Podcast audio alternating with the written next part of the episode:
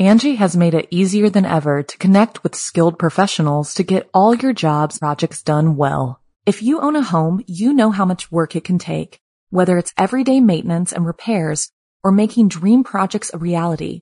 It can be hard just to know where to start, but now all you need to do is Angi that and find a skilled local pro who will deliver the quality and expertise you need. Angi has over 20 years of home service experience and they've combined it with new tools to simplify the whole process.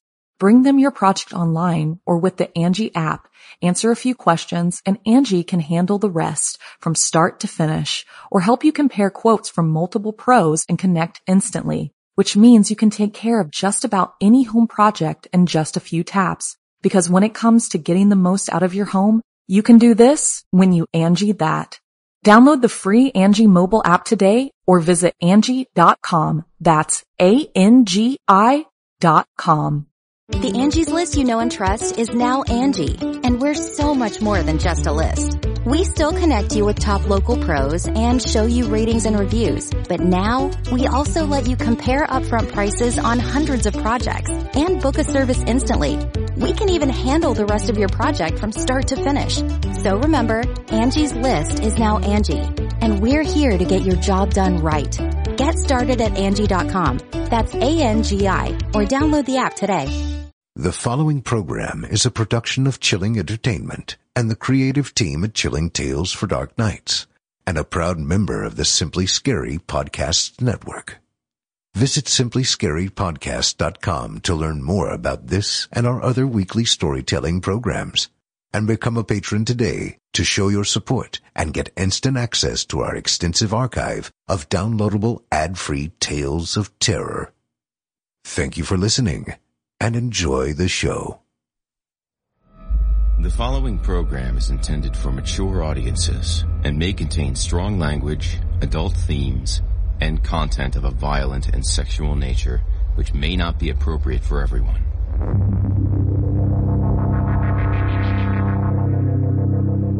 Welcome, listener, to the Horror Hill. If it's the darkness you seek, you won't be disappointed. I'm your host, Jason Hill, and it's time for our appointment. In this place, there is no sun, and nightmares do come true.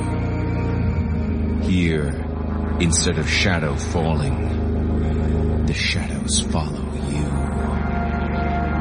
Consider getting comfortable before the air grows colder.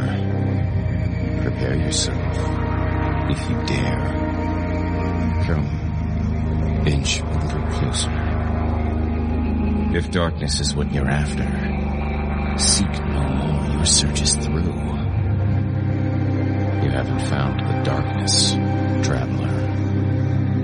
The darkness has found you.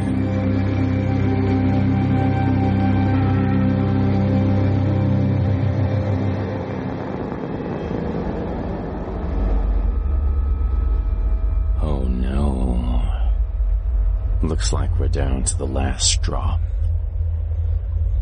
If you haven't had a taste yet, I recommend going back a few weeks for chapters 1 through chapters 25 of Drew Stepek's epic vampire heroin drama.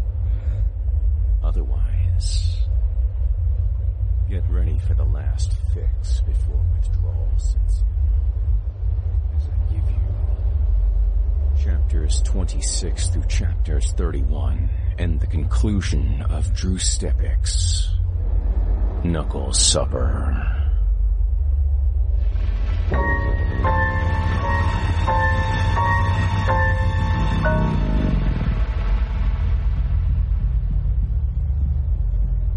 Chapter 26 Kings I didn't try to resist the ass beating the cloth unleashed upon me when we got back to St. Matthew's. I deserved it, but not for the reasons the cloth thought. I deserved it because I knew the person whose face I'd bisected. We had struggled together with all the other vamp junkies on the streets. He was part of the group I ran with while we learned about how to take care of ourselves, building makeshift tents to ward off the sun, learning how to roll drug dealers, testing our strengths and weaknesses. We had all been the same, trying to find our way in this nightmare existence, simply trying to figure out how we would survive each day. This guy had given me my first pack of cigarettes, and had inadvertently given me my name. The day that Pico came to fish me out of the alley, not everyone wanted to leave and start anew. They insisted they would find their own way, their own packs. So, I said my sincere goodbyes and rarely saw any of them again unless I somehow found myself at the various vampire lairs, collecting money for King Cobra. It was like we had all forgotten what we'd done for each other. Our communication became less and less. And tonight, it ended in me silencing forever one of those first friends I'd ever had. Even after I did their bidding, the demon hunters laughed while cattle prods, hammers, and guns pummeled me in my cell, reminding me that I would still never be human, and how worthless I really was.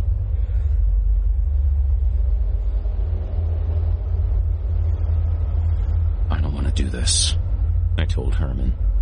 I could hear the merriment of the rent-a-priests die down as they left their gymnasium until their voices finally ended altogether. Assholes. Herman caressed the top of his helmet. I have to ask you again, Reynolds. Why do you care? Those Wanger fools never did anything for you or anybody else. You wouldn't know me. He's dead now. And guess what? You aren't his bitch. Let's just get this all done. He didn't get it. There was no way he understood or would ever understand what happened back at the whorehouse. My body was filled with resentment and loneliness instead of blood and life.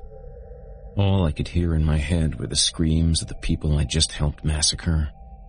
If I hadn't been so loose-lipped about bait being left at the bat cave, the trannies wouldn't have even been a blip on the cloth radar. What's wrong with you? You act like you never killed anyone before. Pull your pants up and deal with it. You wanted this. You were the one convincing me. He was right. I splashed water into a deep laceration on my arm. It's more than that. They didn't do anything to us. They didn't do anything to the cloth other than exist. Whatever, he replied, fluffing his pillow for bed. He had taken a lighter beating than me for some reason. They turned your little bitch out and they were thinking that they ran my streets. I heard what he said. He said, since we've been out of the scene, there's a new way. Defeated, I leaned forward on the sink. Who cares about that street bullshit? I care, bitch. I run Los Angeles. I will, fool. Herman brushed the quickly formed scabs off his body. It was shocking that he never had a heart attack from healing at such a rapid pace. So I guess the BBPs are next. I hate them more. I can't wait to rip their smug little faces off. I already told you I'm out. If they kill me or leave me locked in here, I don't care. You're on your own. Didn't it feel good, Reynolds? Didn't it feel good to kill somebody? We've been in here so long now, it felt like jumping back on a bike. It felt natural. The door opened at the end of the hall. Herman rubbed his hands together as if our guests was room service and he was starving. Shit. Are they ready for more? I heard Fat Mac's soft footfalls nearing us. He was accompanied by the familiar sound of clicking, dragging, and wavering high heels. Knowing that the cloth was too busy with their post-kill fiesta to mind the lights, Herman pressed up against his bars. Yo, Fat Mac, we going out again? Are we going to get some more of our kill on? With the habit walking in front of him, he crossed my cell, heading toward Herman. He had a gun to her head. Even though she tried to bitch and moan, she was muffled by a sock duct taped to her mouth. At least I wouldn't have to hear that lame catchphrase. What's all this about, Mac? I asked as I splashed water on the habit. There's been a change of plans, he answered, pushing the habit dangerously close to Herman's bars. Or, at least I have reconsidered the plans. Herman reached out of his cell and tickled the habit's nose with his fingernail. Hi, he whispered, What do you mean? You're gonna kill us all now? McAteer pulled the habit away from the bars and threw her against the wall. Petrificatio duos, he said into his microphone. As if fresh air had entered my body for the first time in my life, the corkscrew unlatched from my neck and dropped to my feet. I cracked my neck on both sides and felt the imprint left by the collar. I don't get it. I stepped backward, expecting to be torched by the lights. Holy shit, Reynolds. Herman hopped around like he was doing jumping jacks. His collar was still firmly attached. They're gonna let us go now. See? I told you. Shut up, Herman. I headed back to my bed and dragged the mattress over by the toilet where I planned to dunk my head as soon as the UV lamps flamed on. He is partly correct, Mr. Reynolds. The guards are off duty. There is nothing stopping you from escaping. Herman raised his hand. What about me? Fat Mac ignored him and continued. You are human, Mr. Reynolds. You are more human than I am. Not being ignored, Herman shook at his bars, much to my unease at the latest development. What about me, motherfucker? What right did we have to do the work of God? Mac intensified his voice. What right do we have to take it away? Turn around, fool! Herman screamed as he reached out of his cell and tried to grab Mac's arm. From behind, the habit quickly disarmed the priest and, without hesitation, blasted him near the heart. He cascaded to the floor like he'd just been ragdolled at a biker bar. Unable to move his right arm, he began praying with his left. I raced to the bars and started bending and opening. Herman did the same. The habit rose up behind Fat Mac, wobbly from whatever drug she was currently on, and popped off a few rounds at Herman and then at me. Her drug-enhanced targeting system didn't lend itself to accuracy. A bullet breezed my jugular and knocked me over the sink. I tried to stem the blood emptying out of my neck as best I could and crawled back to the bars. Several more shots scattered into Herman's cell. You ruined my life! She screamed after ripping off the tape and spitting out the gag. Fat Mac pulled himself to the cell, continuing to pray. The habit raised the gun to the preacher's head.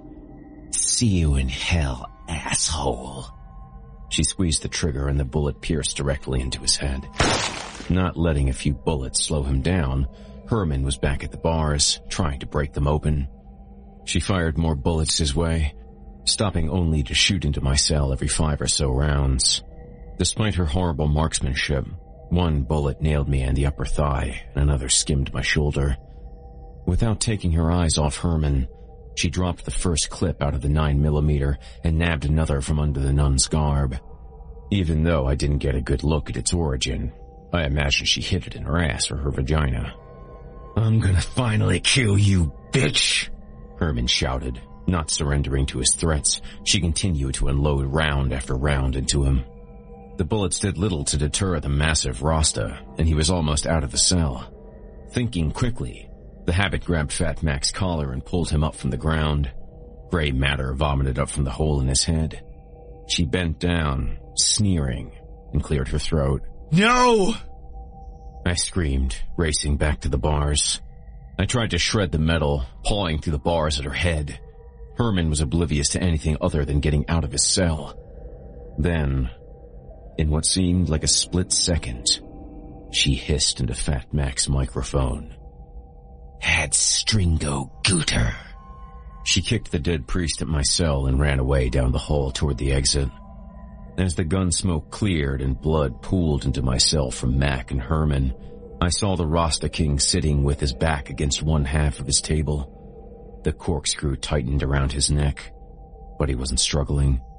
He wasn't even twitching. I dragged myself to the bars that no longer divided us. He looked at me squarely as his eyes clogged with blood that spilled down his cheeks like tears. His breathing slowed, and I felt his life departing from the basement of the church where he was born subject to. I felt everything about the person that I feared most in the world. I didn't reach into a cell to help. If I had listened to the voice command to disengage the collars, I could have saved him. Like he said weeks before, though, I never listened to anybody but myself. His lips quivered, and his nostrils flared as his tongue scratched away at the roof of his mouth. I read your file. You did come from royalty, I said to him. You are a king, brother. King fucking Cobra. One last smile etched on his face as more blood bubbled out. Before his life ended completely, he looked at me like I was his sibling, and he said, Thanks, RJ.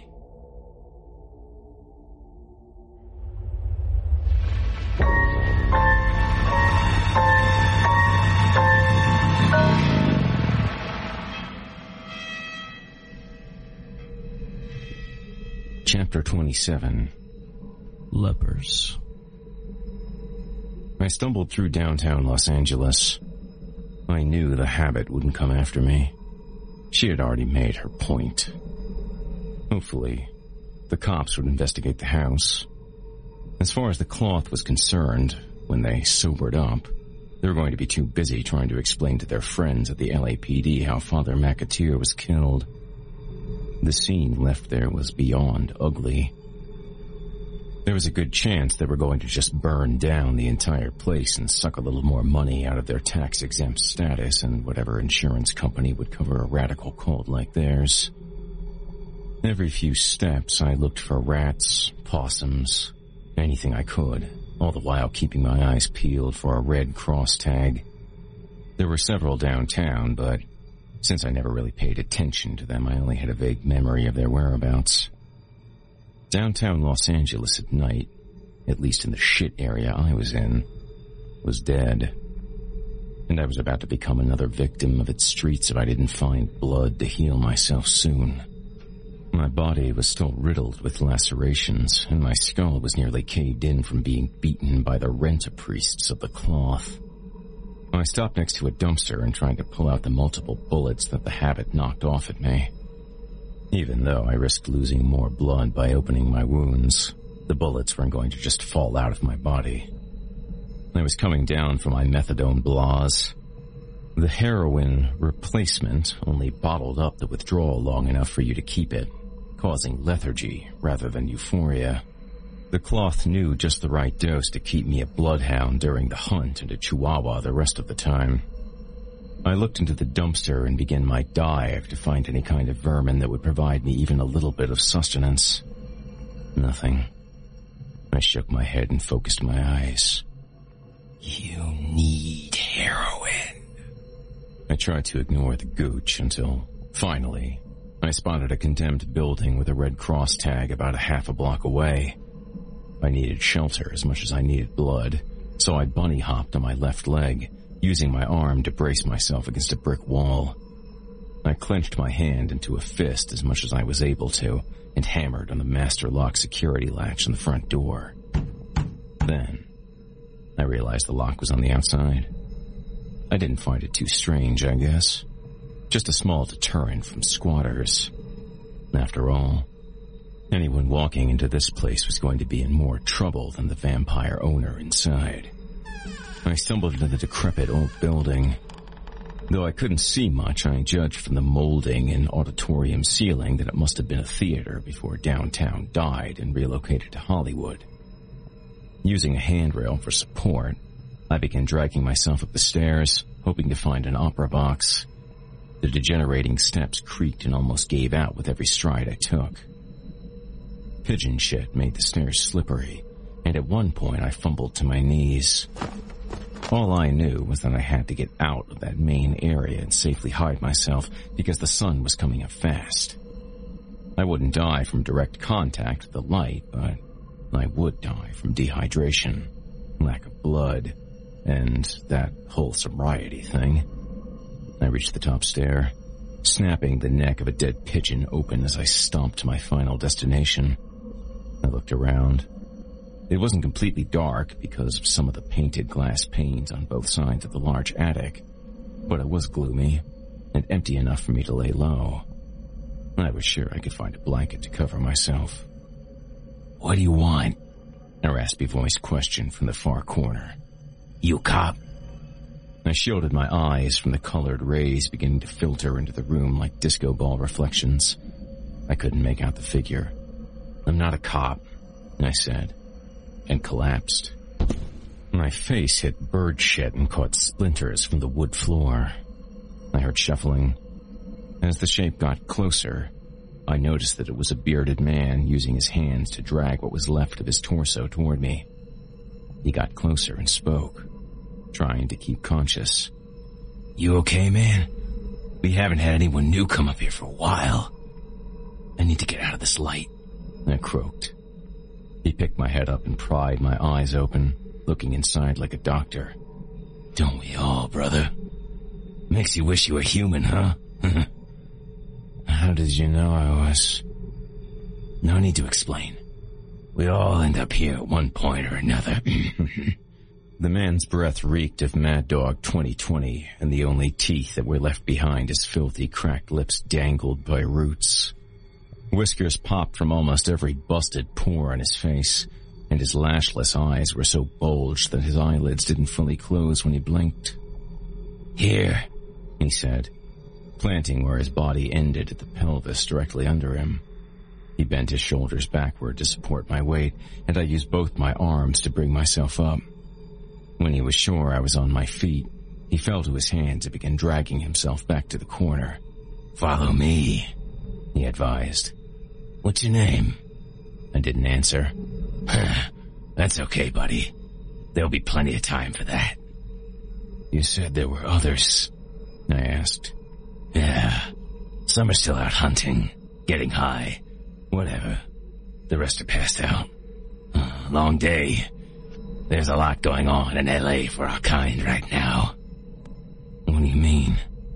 Yeah. Let's just get you some blood and I'll tell you all about it, buddy. I limped along behind him. Down this hall. We got some decent blood down here. I followed him down the hall, still shielding my eyes and trying to keep as much of my skin from the light as I could. He opened a curtain into the opera box. In one corner was a tent, and in the other was a cooler. Two beach chairs and a fake campfire served as the centerpiece of my new friend's crib. He pointed at the campfire. Found this in the prop room. Hmm. Pretty cool, huh, buddy? it works on four batteries. He dragged himself over to the cooler and opened it. Oh shit, man. Running a little low. I hope the hunters come back with some good food for tonight, he said, handing me a mason jar filled with blood. I took a swig and passed it back to him. He rejected my offering. Oh, you're in worse shape than me right now, buddy. You can get me back some other time. I took back the bottle and sucked it down to the last drop. It hurts passing over the line of my throat where the dog collar had been clamped just hours earlier. Who are you? I asked, licking my lips. They call me Shaver. He scratched his beard. I think it's on account of that I have this prickly pear beard. Ah, Could be because I'm shaved in half, though. I swept my gums clean of blood. How did that happen? I was fucked up on PCP. Trying to drink some bitch's blood in a Safeway parking lot, and her husband ran me over with a car. I guess they figured they were in the wrong, or they were drunk because they took off. I made my way back to Skid Row and they brought me here. Who are they? A gang? Hell, no more gangs around here, buddy. This is where all the screwball vamp people come. It's kinda like a veterans hospital for the fuck-ups who can't really hunt no more. Then where's the blood come from? We work together. The ones who ain't got no legs use the legs of the ones who ain't got no arms. The ones with no eyes. Them is the fucked up ones, buddy. We usually drop them off on the curb at night as bait. Bait. I thought to myself. I had to find bait. What was that talk about? Changes in L.A. I started licking the rim of the mason jar. I felt some of my strength coming back. It's neither here or there for me, buddy. Some stuff about a new way and all that. Heard that King Cobra is dead. A nail hammered into my spine. You know King Cobra? Sure. That black bastard ran LA since I can remember. Some of the other gangs come by here and pay for information about shit we've seen with blood. What gang's that? Damn, son, I don't know or care. They give me blood. I'm tired. Take that there blanket, get some sleep. Looks like you had a bad day. As instructed, I grabbed the blanket and pulled it over my head. I was too weak to go anywhere near the light, so I was trapped in the opera box with that smelly transient at least until sundown. What little he did know, or cared to know, he had told me. It was enough. I was being hunted. He ended the night with, Have a good day, buddy. Then turned off the faux campfire. I decided I'd better get some sleep and prepare for the worst.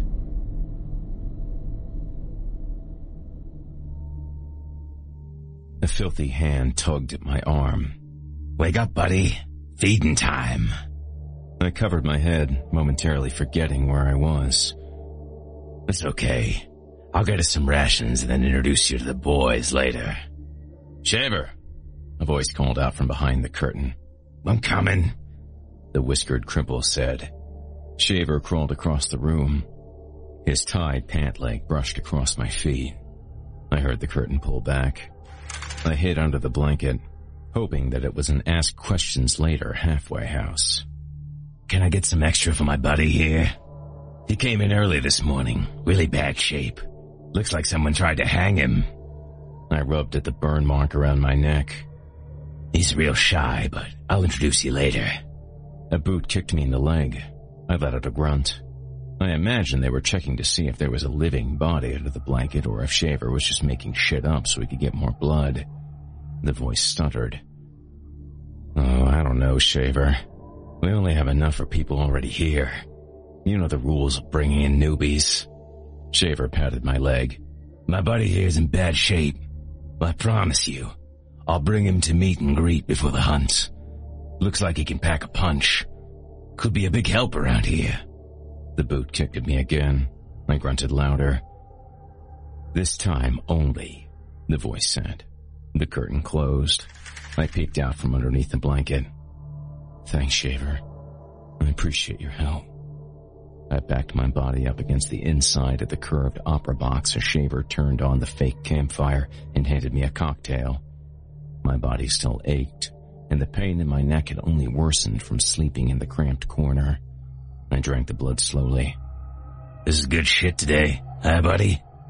The sour taste of the cold blood tasted like pissed out lemonade mixed with ragu. It's great, I said, hiding my true feelings. So, mm, Shaver, what do you do around here? I mean, since you don't hunt. That's the thing. I'm the eyes and ears of this place. I have eyes for the sad saps that don't, and I have the ears for those who don't like to hear. I keep lookout. Watch the place.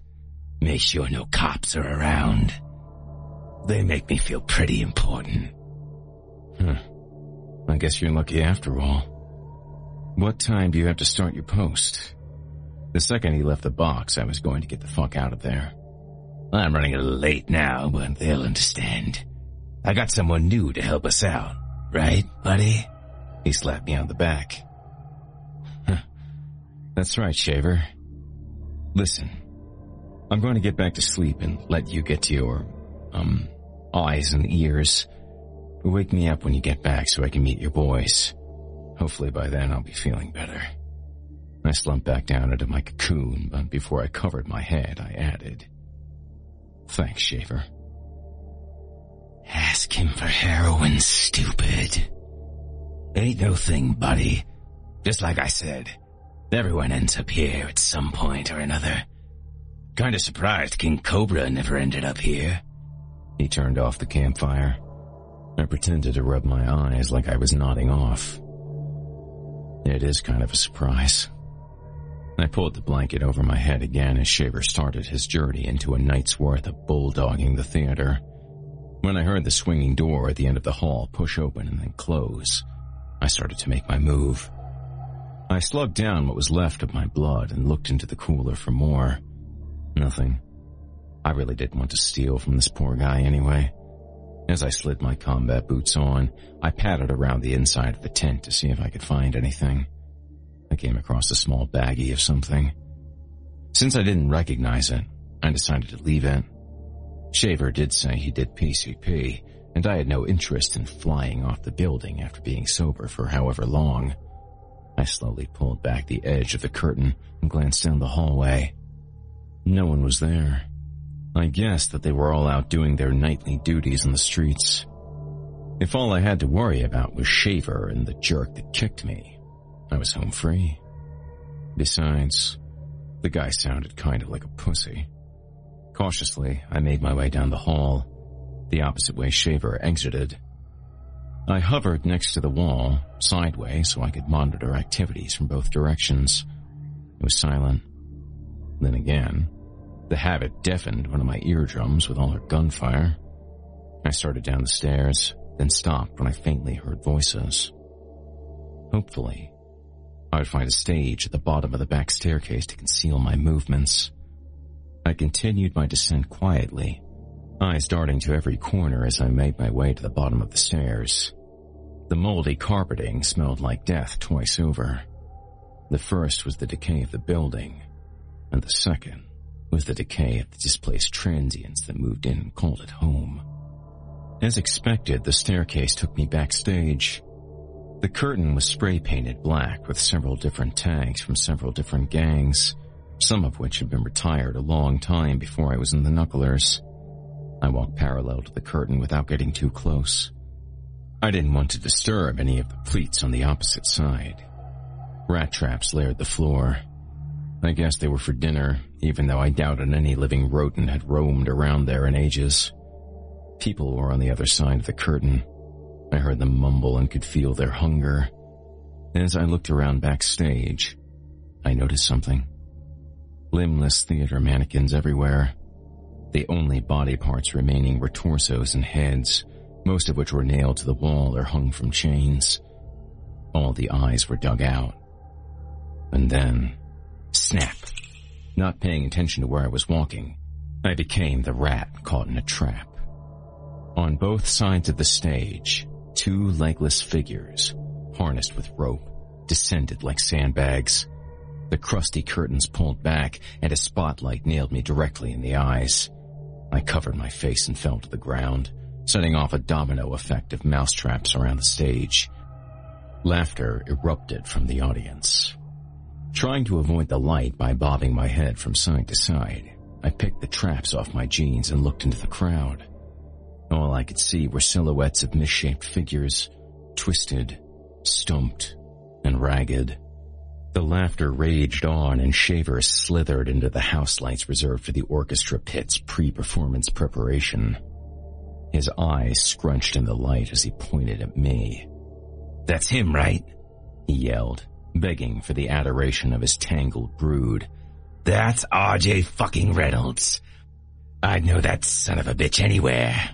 He kicked out his legless backside like a starving donkey. Another figure stepped out of the darkness that engulfed the back of the theater and patted Shaver on the head with some kind of claw-shaped appendage. I would clap. His smug little voice whimpered. But as you can see, I have no hands. He lifted two steel hooks into the light.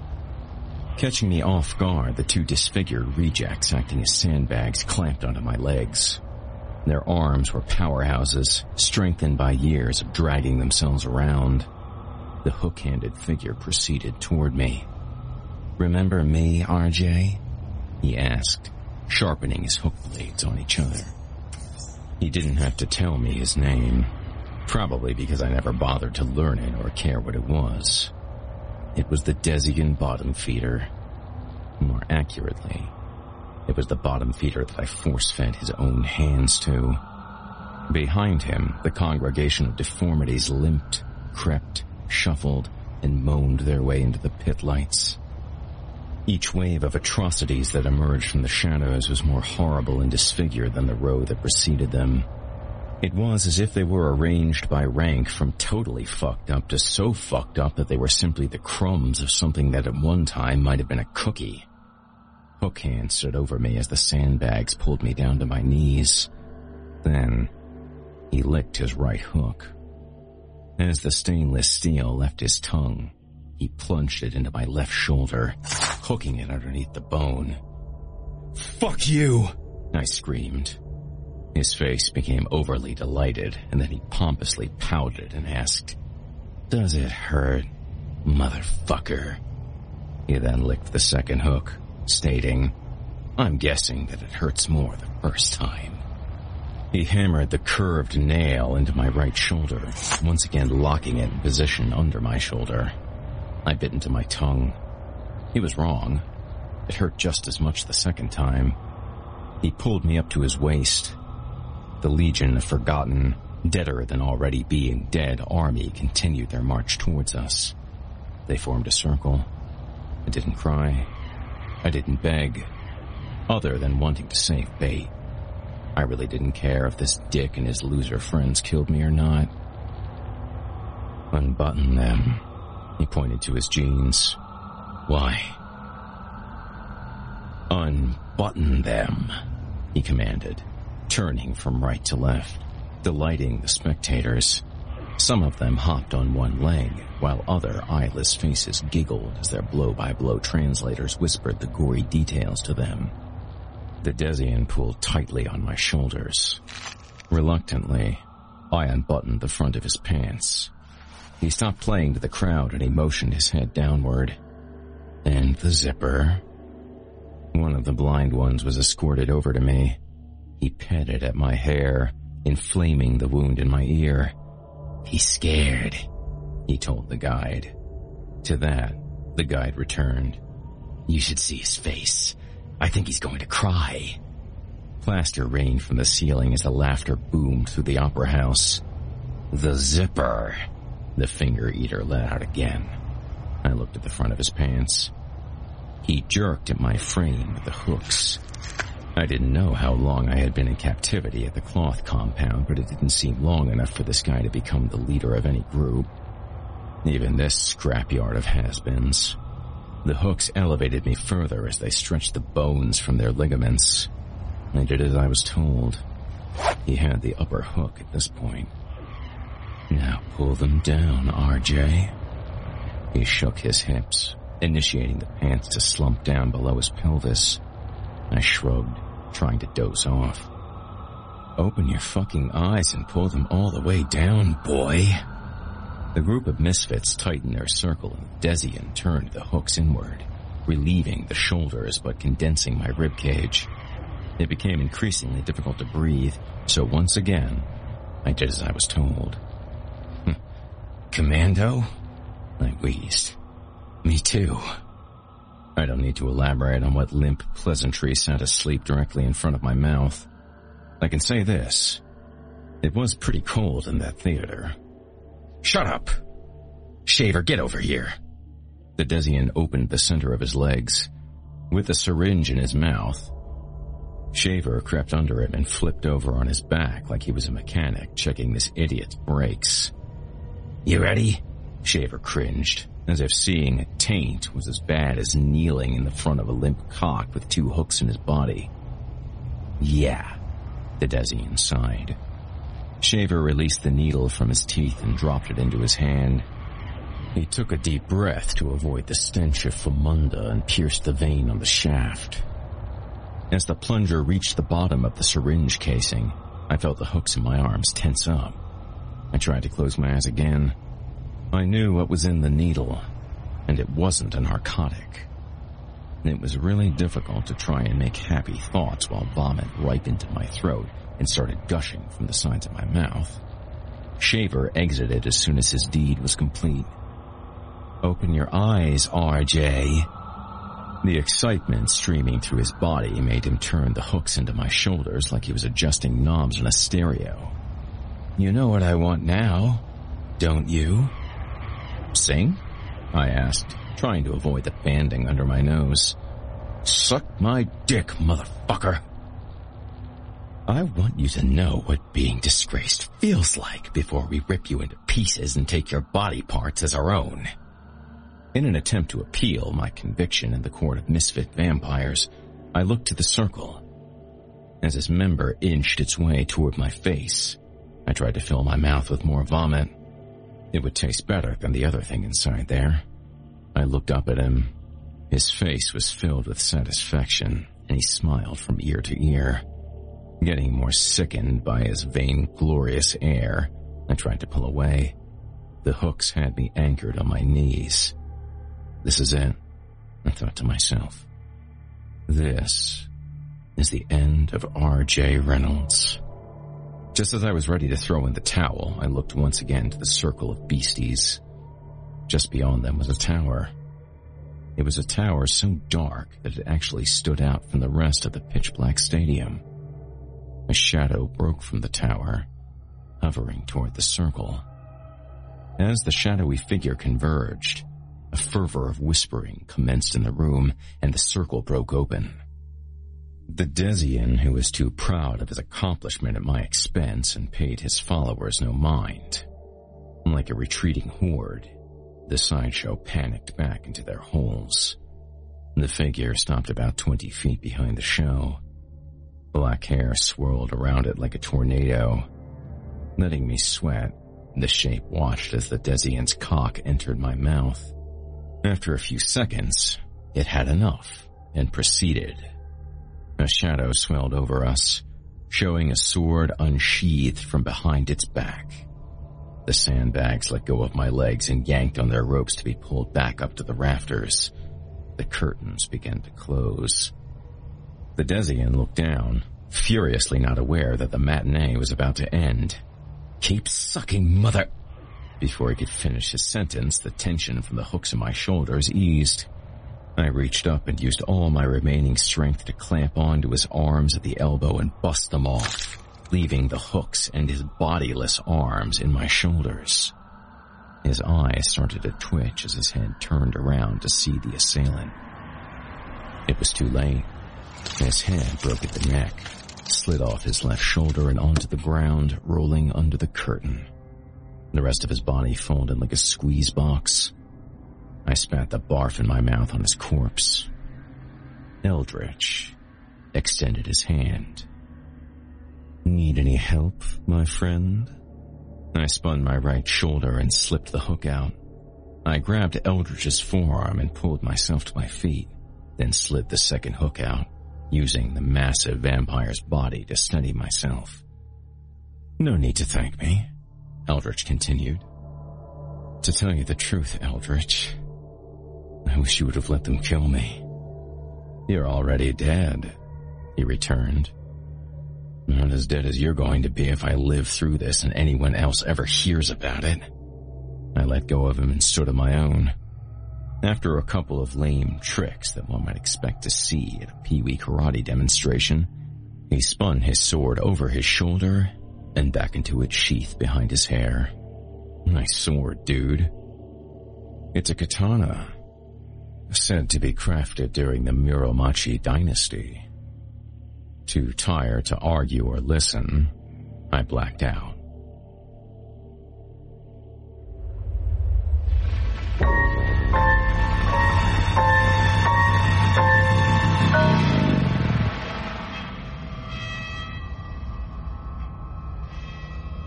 Chapter 28 Confidants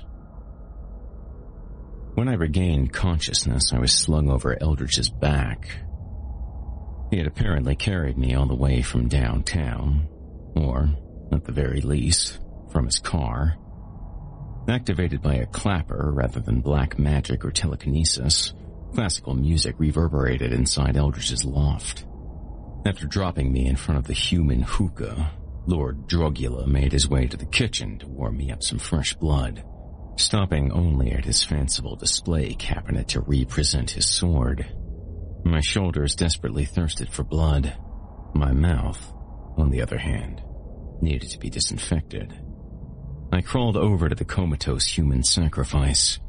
His left toes twitched as if he knew it was feeding time. Do you have any Listerine or rubbing alcohol or anything, Eldritch? I spit out a lump of vomit stuck in my teeth. I guess I was lucky to have teeth. If the Desian kid had any sense at all, he would have beaten my teeth out jailhouse style before he made me suck his cock. In the bathroom. Don't worry about that now. You need to get those wounds healed. How come none of those weirdos in the opera house tried to attack you? I looked toward the kitchen. Any other person would have just nuked the blood for me. But Eldritch always did things his way. In the center of his kitchen was a cast iron wood burning stove. He poured the blood into an old copper tea kettle. I noticed that he never owned anything made from silver. I suppose it was due to his lichen upbringing. I am their friend. I bring them food and blood all the time. I picked up the main tube from the hookah. Kinda like working in a soup kitchen? Meals on wheel shit? Eldritch pondered for a second and simply said, Yes, I suppose it is. Don't use that one. I looked at the pipe. Why? Do I have to supply you with an answer to that? I use that pipe. Rather than engaging in any conversation that would eventually lead to the reason why he didn't want me smoking from his pipe, I dropped it and exchanged it for one of the shabbier ones that came from the victim's thigh. Eldritch returned to me and handed me an antique and bejeweled chalice. I took a huge swig out of it and chased it with a puff from the living pipe. How did you find me anyway? I asked. From behind one of his many curio cabinets, he produced a mop. He walked behind me and sponged up the slug trail I had left. One of those unfortunates is a very good friend of mine.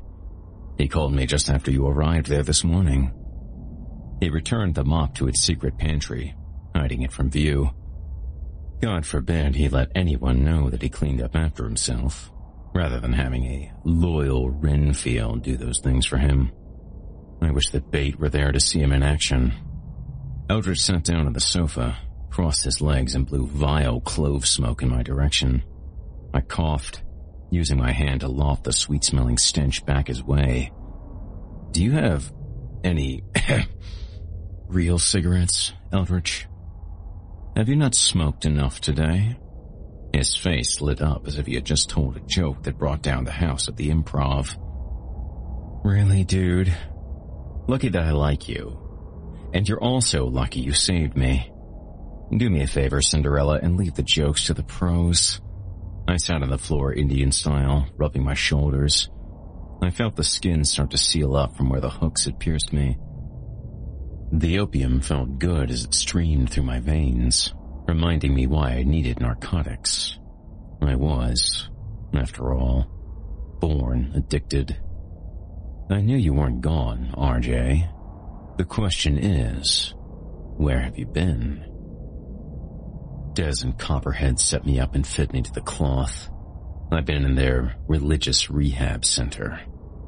Eldritch produced a file from the side table next to him and began sharpening his claws.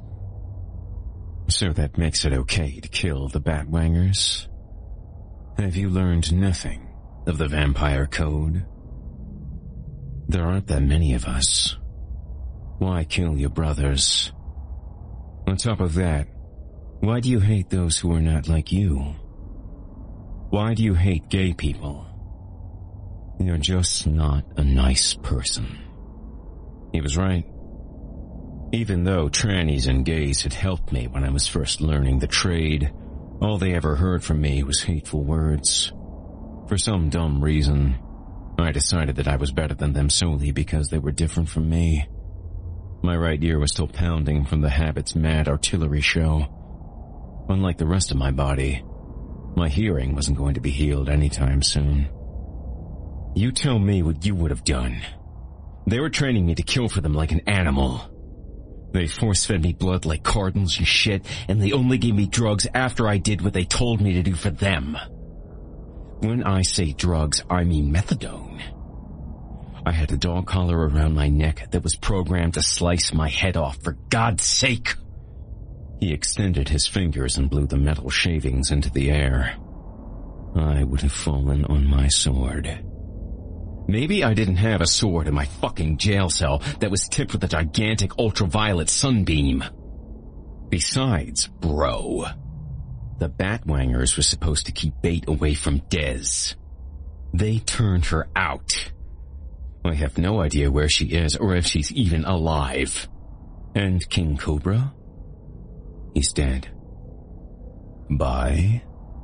I continued rubbing my shoulders and drinking the blood. Why the fucking Inquisition? Because you killed a lot of my friends, RJ. They might not have been like you or I. No one is like you. Be that as it may, he continued, ignoring my comments. You have broken an unspoken code of conduct set forth by the undead. I'm not going to justify myself for this. First off, there is no code of conduct. We're in gangs. We fight to sell and do drugs. Secondly, I mangled them because if I didn't, I was going to be killed. He blew some steel flakes from his filing off his nails. There is a code. You don't kill others like you. What is this code shit? I pulled the pipe out of my mouth and lifted the foot of the hookah. Is this your code? The fucking guy is alive right here and he is your bong. Hookah? Whatever. Where is the line drawn in this holy code of yours? This guy has more of a right to live than a bunch of killers who are already dead. Eldritch, getting a little perturbed, threw his clove on the floor, stood up and extinguished it under his boot. He marched across the room and opened a vintage desk by the staircase. He put on a pair of 18th century reading glasses and rested them on his nose. Then, picked out a stack of parchment papers and a raven's feather quill. Still a little excited, he rustled through the documents. Ah, here it is, he finally stated. He placed the other pages back into the desk and brought the page of interest over to me. It clearly states here, I, Thomas Anthony Buchanan, do give my body and soul to thee, Baron Eldritch III, for a reward in the life after. He pointed to the document with the quill. It's all here. I snatched the sheet from his hand and read it. What is this? A contract. Signed in the blood of the man you're feeding from. Dude, you make these people sign contracts? Who's going to bust you? How are you going to be sued? Look at this guy. I picked up his hand and dropped it. He's never going to be right again. It is a part of my personal code of vampire ethics. These individuals willingly give themselves to me. You're no better than me, pal. Just because they gave themselves to you doesn't make it right. Frustrated, he nabbed the contract from me and returned it to his desk. He looked back and shook the piece of paper. This is my contract. It is proof that my transgressions are not those of a heathen. I rolled my eyes. I also had Cobra to worry about. They completely fucked that guy up. For someone who places little to no value on life, you sure wanted to live. Why is that? I don't know really. I guess I figured that if I ever got out of there, I could find bait. I thought about her a lot while I was trapped. And since Nomi told me that the BPPs bought her and took her to wherever, I wanted to save her. What if I told you that she is still alive? And that I know where she is?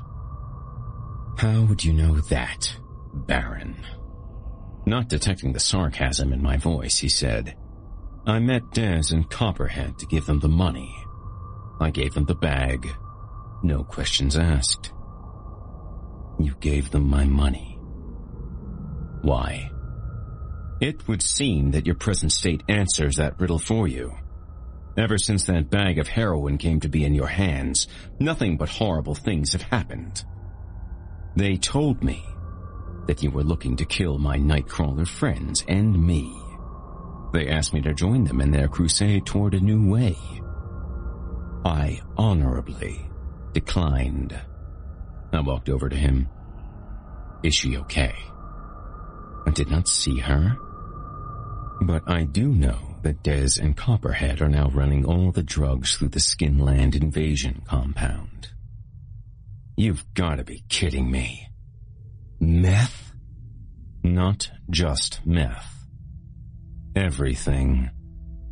There is no longer a division of the street trade. One group, One source.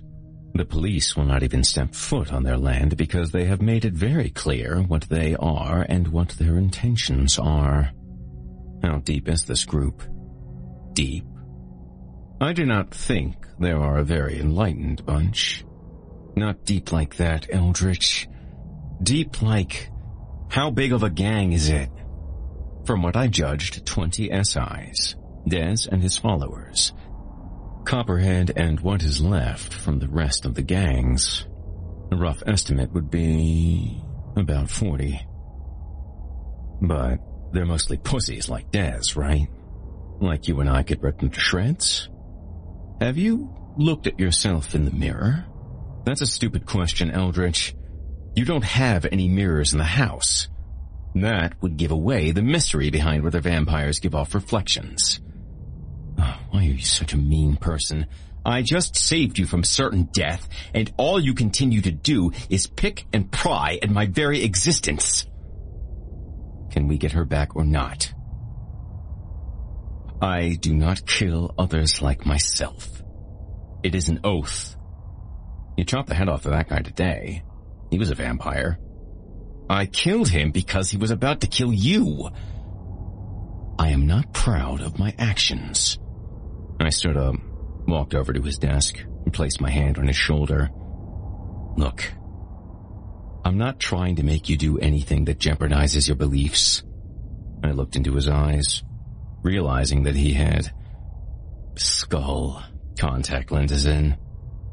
She's a 13 year old girl who, if still alive, is being raped, beaten, and tortured.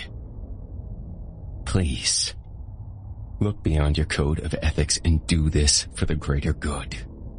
I appealed to his sense by pleading in the flowery context of his worldview. She's a human child. These monsters are performing unspeakable atrocities on a child. She needs our help.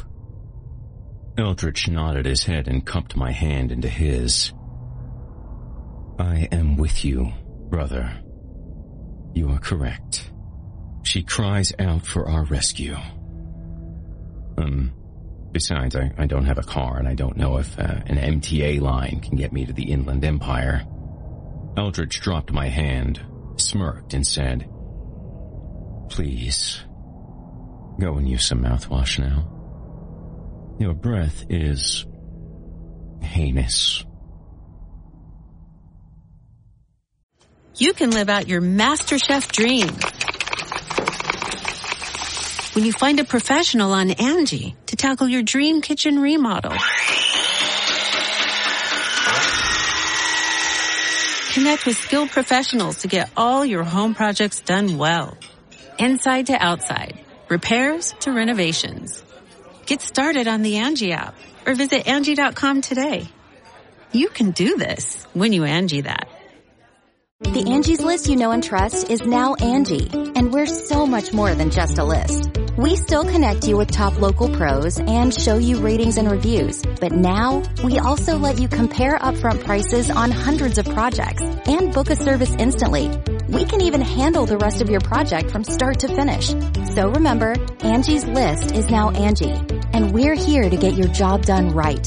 Get started at Angi.com. That's A-N-G-I, or download the app today.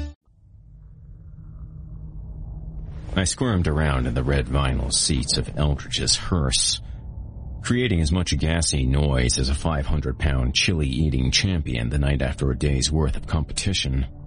I looked over at Eldritch, slouching over the wheel to fit his lumbering frame into the driver's seat.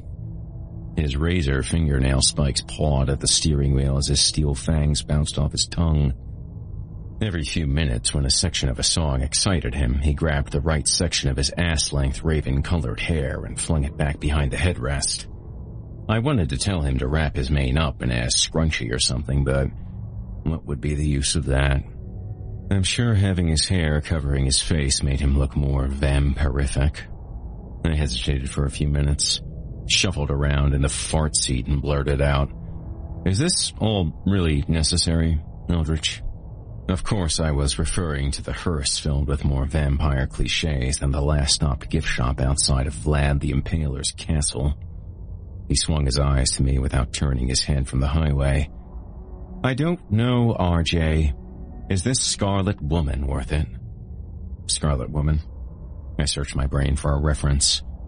It's called a hooker, Eldritch, and bait isn't even that. I was supposed to be her first John.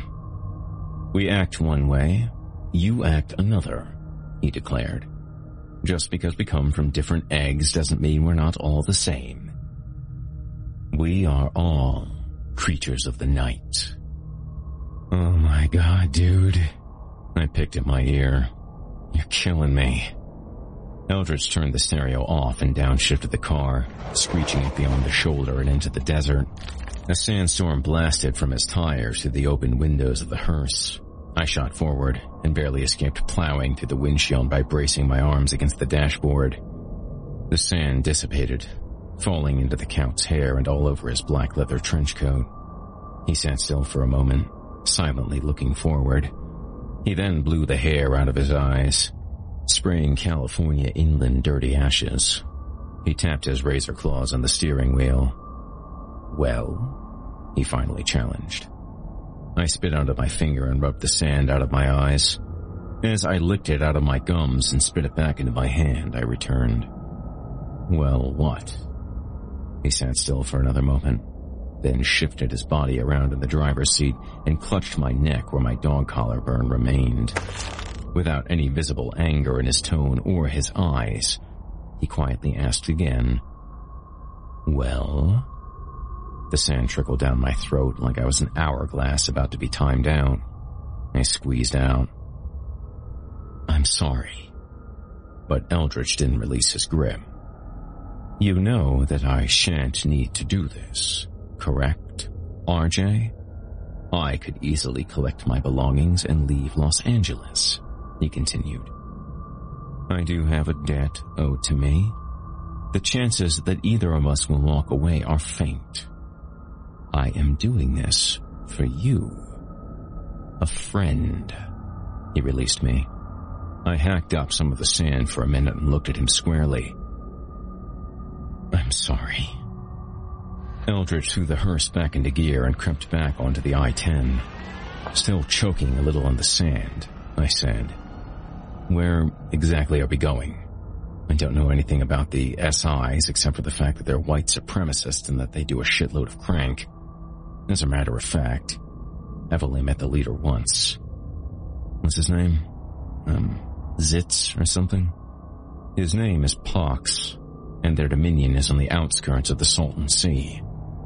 Eldritch produced a clove cigarette from behind his left ear. It's an old, destitute hotel called the Sea and Sun Oasis. By flicking his thumb against his index claw, he sparked it. Unsurprisingly, the flame disappeared when he snapped his fingers. Thinking he couldn't see me, I rolled my eyes and left a soft giggle out of my nose. A smirk lifted over the corner of Eldritch's pale, sunken cheekbones. It is rather ostentatious, is it not? I doubled over laughing as sand from my hair fell into my lap. it's, it's all really, really lame, dude. you know what though? He blew clothes into the already smoky and dusty car. No matter how lame you can be, King Cobra was always terrified of you. He smiled.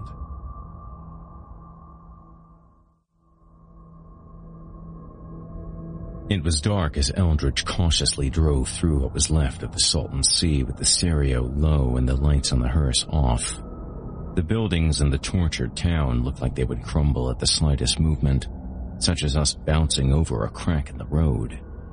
Graffiti camouflaged the faded pastel covers of the Art Deco architecture. I rolled up my window. It smelled like the wharf had been shoved into suitcases and someone was opening them as we passed. I kid you not. The air was so thick with the perfume of rotting fish and birds that I couldn't help but pull my shirt over my face and inhale my own body odor rather than catch the slightest whiff. What the fuck happened here? I asked as I wiped spittle off my face. I rubbed it into the fibers of my jeans. It was quite a tourist attraction in the 1950s. However, it was a man-made sea, And since it's nothing more than a hole filled with old water that has nowhere to escape to, agricultural runoff and pollutants are trapped, killing all the wildlife. The sea is nothing more than another one of man's unwanted atrocities. Open the glove compartment. We cannot drive any farther. Eldritch pulled the hearse into a covered parking area next to a hotel and cut the engine. Following his orders, I opened the glove compartment. Rolled into a leather rig kit were six needles. Heroin, I asked. Hardly, he said. It's poor, man. A nice combination of 80% speed and 20% heroin. The only reason I put heroin in it at all was to keep us focused slightly. It will also feed your hunger for both drugs. I unfastened one of the needles from the case and held it up to a flickering old light above the garage where we parked. The greasy brown gas station toilet water color affirmed Eldritch's chemical mix. Garbage. Are you kidding me, dude? Even if I wanted this in my body, how the hell are we supposed to get in there? This place is a ghost town. Eldritch pointed off to a rusted airstream a block from the hotel that was surrounded by a six foot tall barbed wire fence. Behind the fence, a mad pack of Rottweilers was gnawing on the razor wire like it was made of rawhide. Remembering the fates of Leroy and Skillet, I grabbed Eldritch by his bony shoulder. Are you kidding me? Come on, dude. I can't kill someone's pet. Copperhead killed both my dogs. How about some nice, clean heroin and some dude on steroids or something? That is not going to work, RJ. I do not think you realize what we are about to do. Not only is this area flooded with SIs, we also have to worry about Dez, Copperhead, and the rest of the followers. So, just like I asked before. Is this worth it? I remembered Leroy and Skillet unable to play with me after Copperhead maimed them. Then I thought about Bait. I didn't even know if she was still alive. On top of that, what chance did Eldritch and I have to take on these second-rate psychopaths? I held the needle up to the light again I opened the car door and kicked my combat boot out onto the marsh of the Salton Sea. I remembered Bait in the bathroom, giving herself an abortion. I remembered Leroy and Skillet, with their heads bobbling around. Bait wanted less to bring another unwanted little monster into this world than I wanted to be alive. For that, and the fact that I think I felt some type of fatherly obligation to her. I needed to help her. Reluctantly, I said, It's worth it. I stayed in the hearse as Eldritch got out and closed the door. He swung his charcoaled hair back, dusting out more sand as he shifted the tail end of his leather trench coat to the side, revealing his bare chest, his pinstriped trousers, and his patent leather creepers. He flipped a clove into his mouth and immediately clapped both his hands, spawning fire from all his fingers. He lit the sugary grit. Finally, he waved his flaming hands in circular motions over his face. The blaze smothered, creating the illusion of smoke rising from his shoulders. I looked at the door handle to the hearse, wanting to close it. My boots sank further into the swampland outside as I stood up and shut the door behind me. Jesus fucking Christ. I grumbled.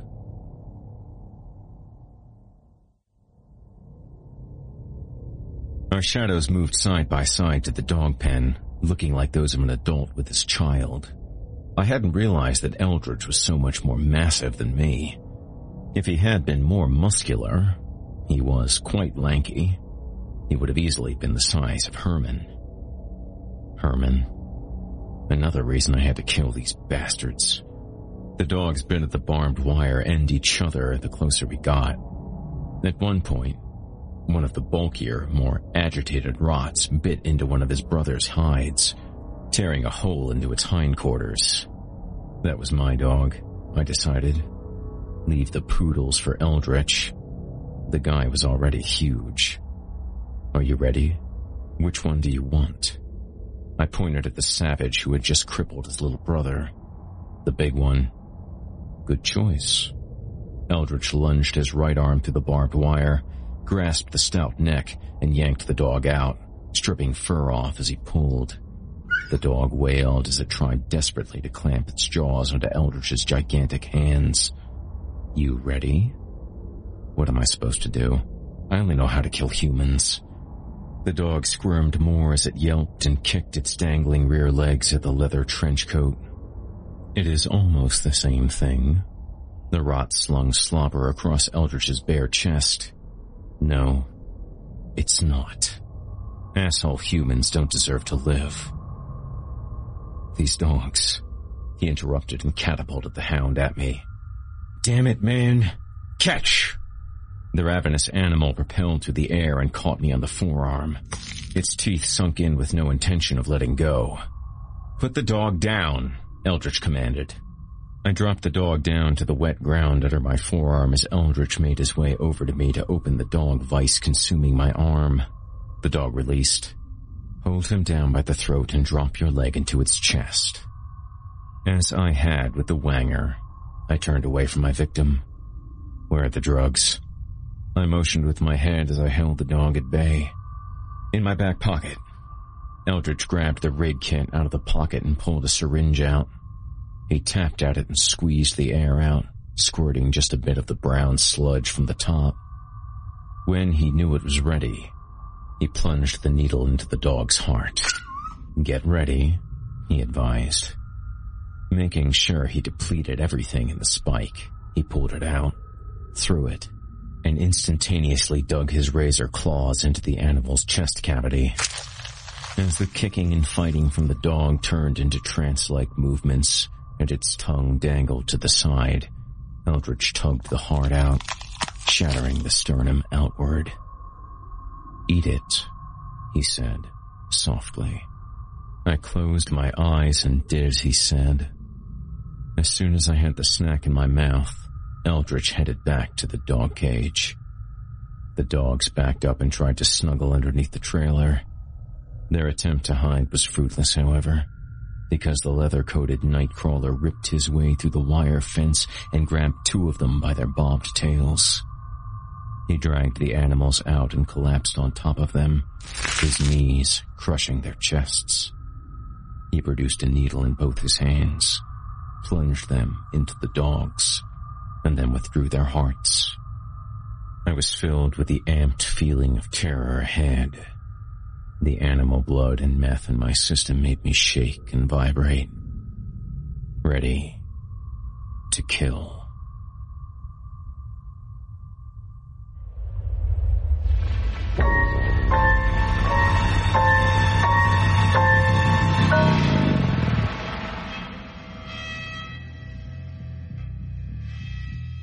Chapter 29 Sultans Eldritch and I huddled behind a big rock in front of a wasteland of abandoned mobile homes.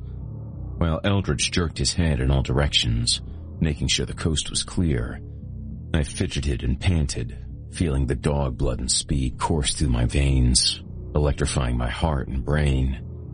His unsteady finger pointed to the compound, about a mile away, that was surrounded by a six-foot brick wall.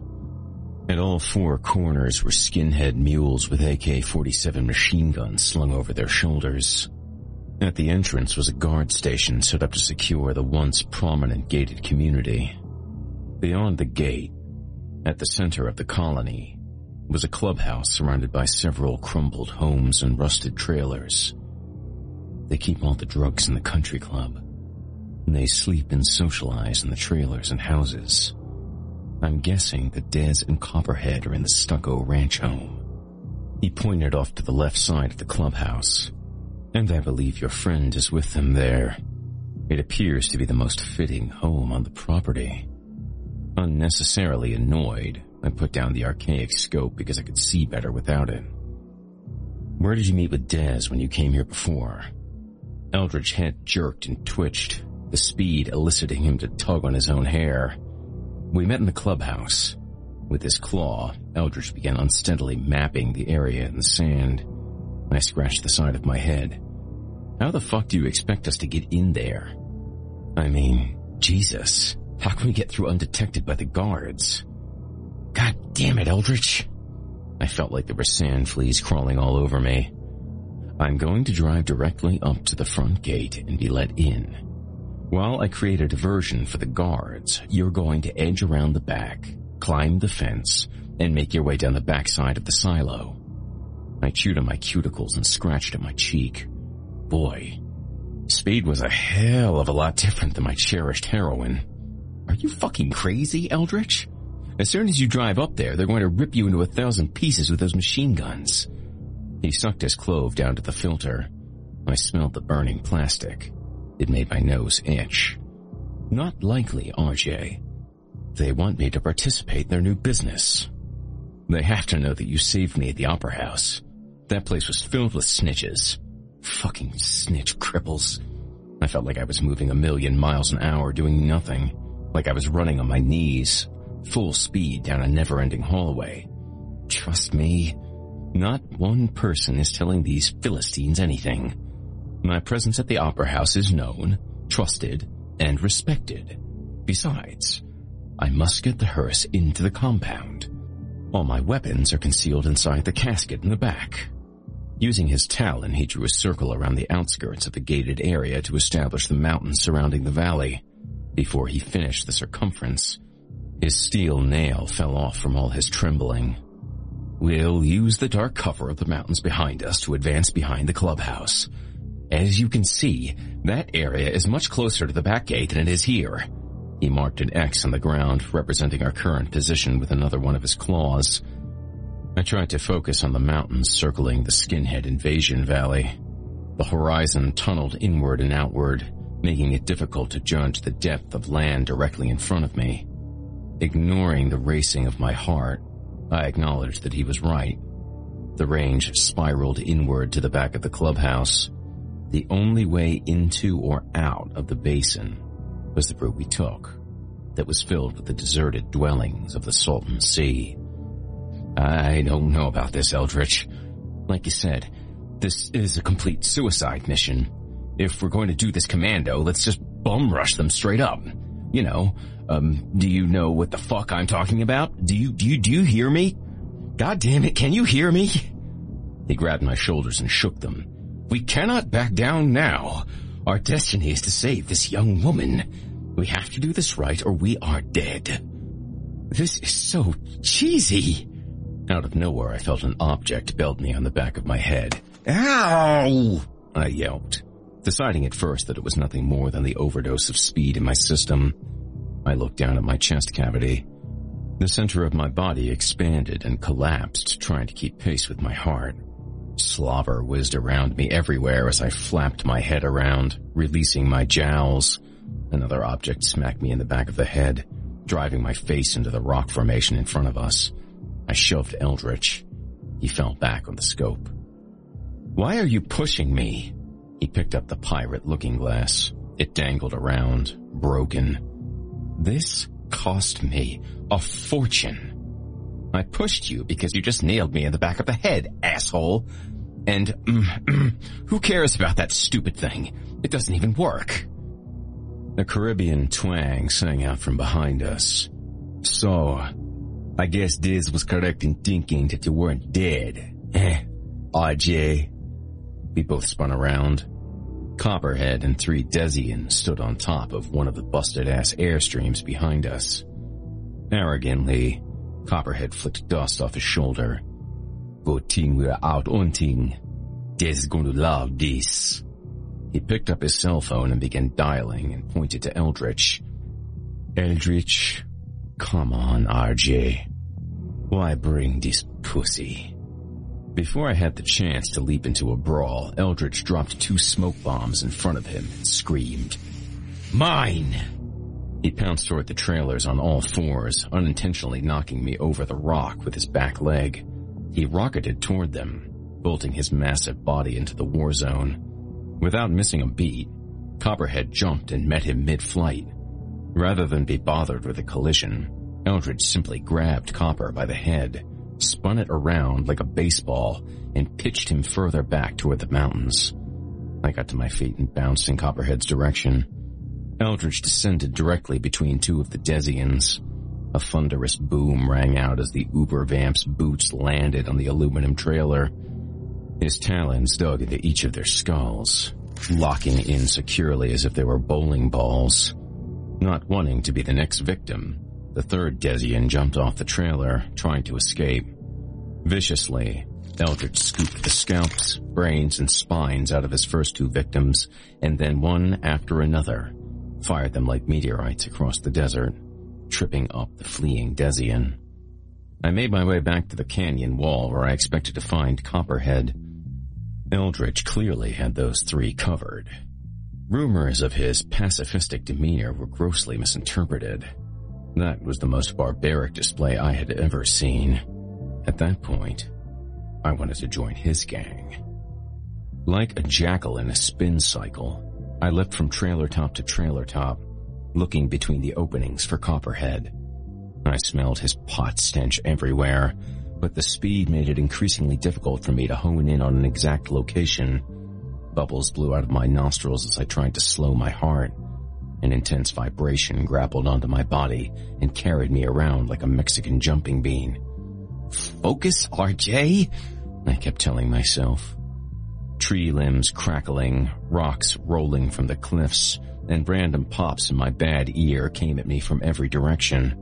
As I made my way between the two last trailers, I was hit by a tree branch and lost my footing. I flipped backwards, hitting the edge of the trailer. I slid down the side, catching a railroad spike on my back that was being used to cover a window with wood. The ragged skewer bumped up my vertebrae like a playing card, clicking through the bike spokes. I felt it breaking bones in its path, until it reluctantly stopped on my recently healed shoulder bone. Fuck! I wailed. I steadied my palms flush against the airstream and released myself from the spike. I stumbled to the next trailer, checking to see if Copperhead was above me. I didn't know if the tree I whacked into was his doing, or if it was just my exaggerated alertness that was blinding me rather than servicing me. He wasn't there. I scurried around the maze of campers, looking for a way out. I shook around my jowls again as mounds of spit whizzed everywhere. The dryness of my eyes was killing me because I hadn't blinked since I shot up. A wave of twitching transferred from one of my arms to the other and then back and my fingers contorted like they were all independently trying to escape from my hands.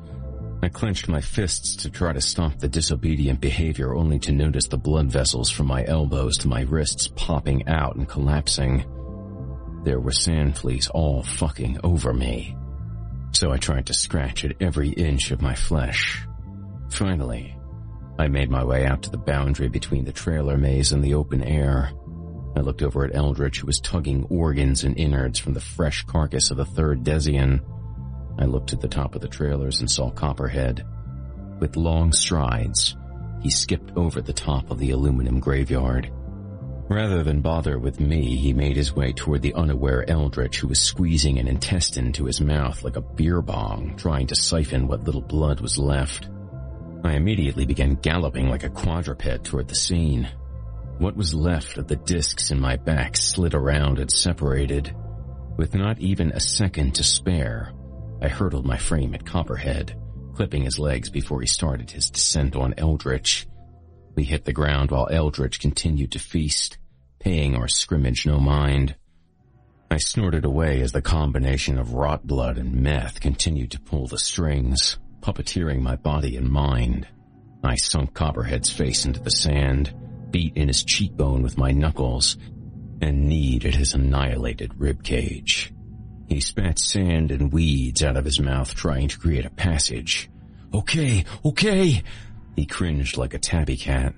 I remained relentless, breaking him open like a pinata at his center with my leg. I shifted my knuckles to my forearm and clubbed him so hard in the face that his nose became an indiscernible blob.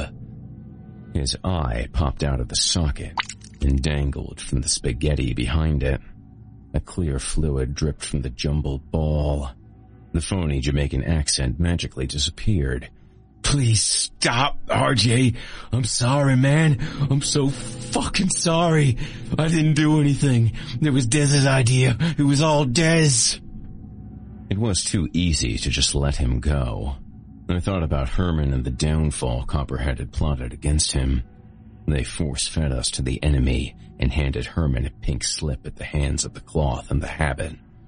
I relaxed on the chest cavity and pinned his thighs down with both knees. I felt his pants fill with piss and shit. Please, RJ. He pleaded.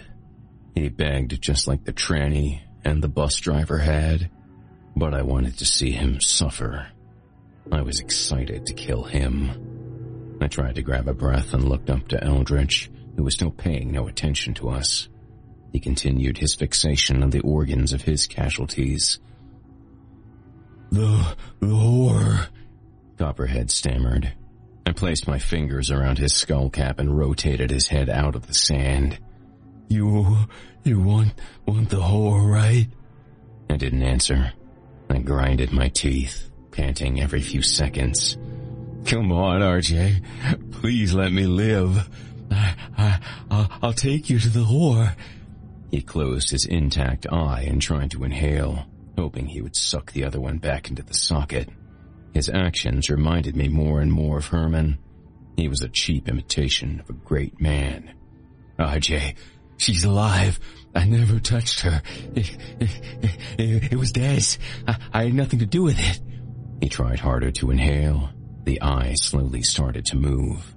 Halting his attempt, I snatched the eye and shoved it into his mouth. She's alive? I asked. Copperhead nodded not sure what to do about being able to see the inside of his own mouth. Well then, I have no need for you, motherfucker. This is for King Cobra. I fastened his head down in the sand behind him. He squinched his eyelids closed and bit into the eyeball in his mouth. With a powerful uppercut from my free hand, I compounded his chin all the way up to the middle of his face. I dug in farther, making his skull wrap around my fist like a boxing glove. I pulled my arm back for a moment and then plowed directly through the center of his cranium, spray painting his brains all over the sand. I stood up, still breathing ravenously, and pulled his head off my fist with my boot. Eldritch peeked over his shoulder at the mess. No need for you to do me any favors, RJ. It, um, does not appear like here was much of a contest anyway. Look over there, though. Eldritch pointed off in the distance to Copperhead's black Cadillac Escalade. I reached into the front pocket of the former Battlesnake's jeans. Sure enough, the keys were there, and we had our ticket into the compound.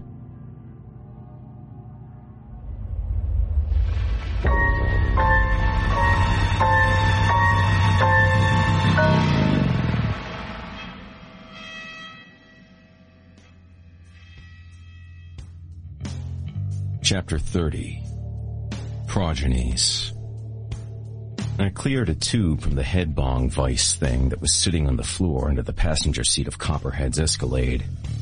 Around the rearview mirror were the braided remains of Herman's dreadlocks. You should take a hit, Eldritch, I said, offering the glass pipe over the center console. Bad dancehall music thumped away inside the vehicle almost lifting the rear end as it boomed from the enormous subwoofer in the back. I blew out the smoke. It'll take the edge off the meth. No. With eyes bulging, he focused on driving. What's the plan here? These windows are pretty well tinted, but I think they will stop us at the gate into the compound. He gunned the car, frequently stomping the brakes wherever he saw any obstruction on the dirt road. Sweat flooded his skeletal face. He didn't answer. His head twitched a little, but I don't think he was confirming any plan. I think he was just shaking from the speed and eating the vampire insides. I'd never really seen anyone suck down on that sewage and love it. I took another pull from the bong. The pot fought against the speed in my system, calming me and helping me focus. The lights from the compound lit up the middle of the desert like it was Las Vegas. It agitated my eyes like the sun lamps at St. Matthew's. Eldritch grinned. Hold tight, RJ. He floored the gas pedal and licked his chops. What the fuck are you doing? I thought all the weapons were in your hearse. It's better to catch them off guard. Are you nuts? You said there were a bunch of these skinhead idiots. The Escalade crashed through the main gate of the bloodsucker Auschwitz, splattering it, the two guards, and the security station everywhere. Two skinheads rolled up the hood.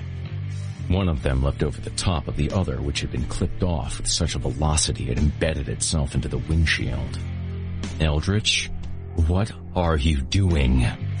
Before he could answer, we heard SIs landing on the roof like golf ball sized hail knocking on the metal. They started punching their way into the cabin as Eldritch continued to drive. An arm tugged at my shirt from above. I snapped off the arm and threw it out the passenger window. The SI fell off the top of the truck. Meanwhile, Eldritch snapped the steering wheel left and right, shaking off more skinheads. That didn't deter them though. More and more latched onto the vehicle. Are you ready, RJ? Ready for what? With his clawed index finger, he pointed in front of us to a gas pump. That, he said. Without missing a beat, Eldritch threw the truck into cruise control and opened his door. He looked over at me. You had better jump. Feverishly, I pushed my door open as SIs began pouring into the vehicle. I jumped and rolled out. Seconds later, the SUV climbed up the gas pump, ripping open the protective plate on the bottom and the wiring beneath. A sudden spark, and everything around it was consumed by a huge fireball. I sheltered my eyes from the explosion. Somehow, Eldritch had already made it over to me, and he picked me up by my neck and ripped my jacket off because it caught fire. No time to jerk around, he said, turning me to face behind us. Standing there was a motley crew of skinheads, Desians, and other riffraff. They charged us. Get out of here. I can handle these children. He pointed across the compound. She's got to be in that building. Eldritch, you can't go. He shoved me away. We knew this was a blasted seppuku. He drew two swords from behind his back and bowed his head in prayer. Rather than ask what seppuku meant, I took off running. I turned around once to debate his decision, but it was too late. The lichen-raised would-be Hollywood star was gobbled up by the army of convicts. A tornado of sand and blood rose from the ground. I had made several bad decisions in my life. Not calling Eldritch my best friend and my strongest ally is something that I would most likely regret for the rest of it. Eldritch and Herman. They both sacrificed what little semblance of lives they had for me. The two people I respected the least in the entire world gladly gave themselves so that I could make things right. Maybe it was all the humanity that came from the shots of Bait's blood. Or maybe it was the holy blood force-fed to me by McAteer. But at that moment, I understood human compassion. I felt something much deeper than the drugs and blood that I needed to stay alive. I felt like there was a reason, a mission. I was a living creature, and I had to prove myself by not letting their deaths go unanswered. A warning siren filled the compound as I made my way into the buildings where Eldritch thought they were keeping Bait. That was, if she were still alive. Angi has made it easier than ever to connect with skilled professionals to get all your jobs projects done well. If you own a home, you know how much work it can take, whether it's everyday maintenance and repairs or making dream projects a reality. It can be hard just to know where to start, but now all you need to do is Angi that and find a skilled local pro who will deliver the quality and expertise you need. Angi has over 20 years of home service experience and they've combined it with new tools to simplify the whole process. Bring them your project online or with the Angi app, answer a few questions and Angi can handle the rest from start to finish or help you compare quotes from multiple pros and connect instantly. Which means you can take care of just about any home project in just a few taps. Because when it comes to getting the most out of your home, you can do this when you Angi that. Download the free Angi mobile app today or visit Angi.com. That's A-N-G-I dot com. Angie's list is now Angi, and we've heard a lot of theories about why. I thought it was an eco move. Fewer words, less paper. No, it was so you could say it faster. No, uh, it's to be more iconic. Must be a tech thing. But those aren't quite right. It's because now you can compare upfront prices, book a service instantly, and even get your project handled from start to finish. Sounds easy. It is, and it makes us so much more than just a list. Get started at Angi.com. That's A-N-G-I, or download the app today.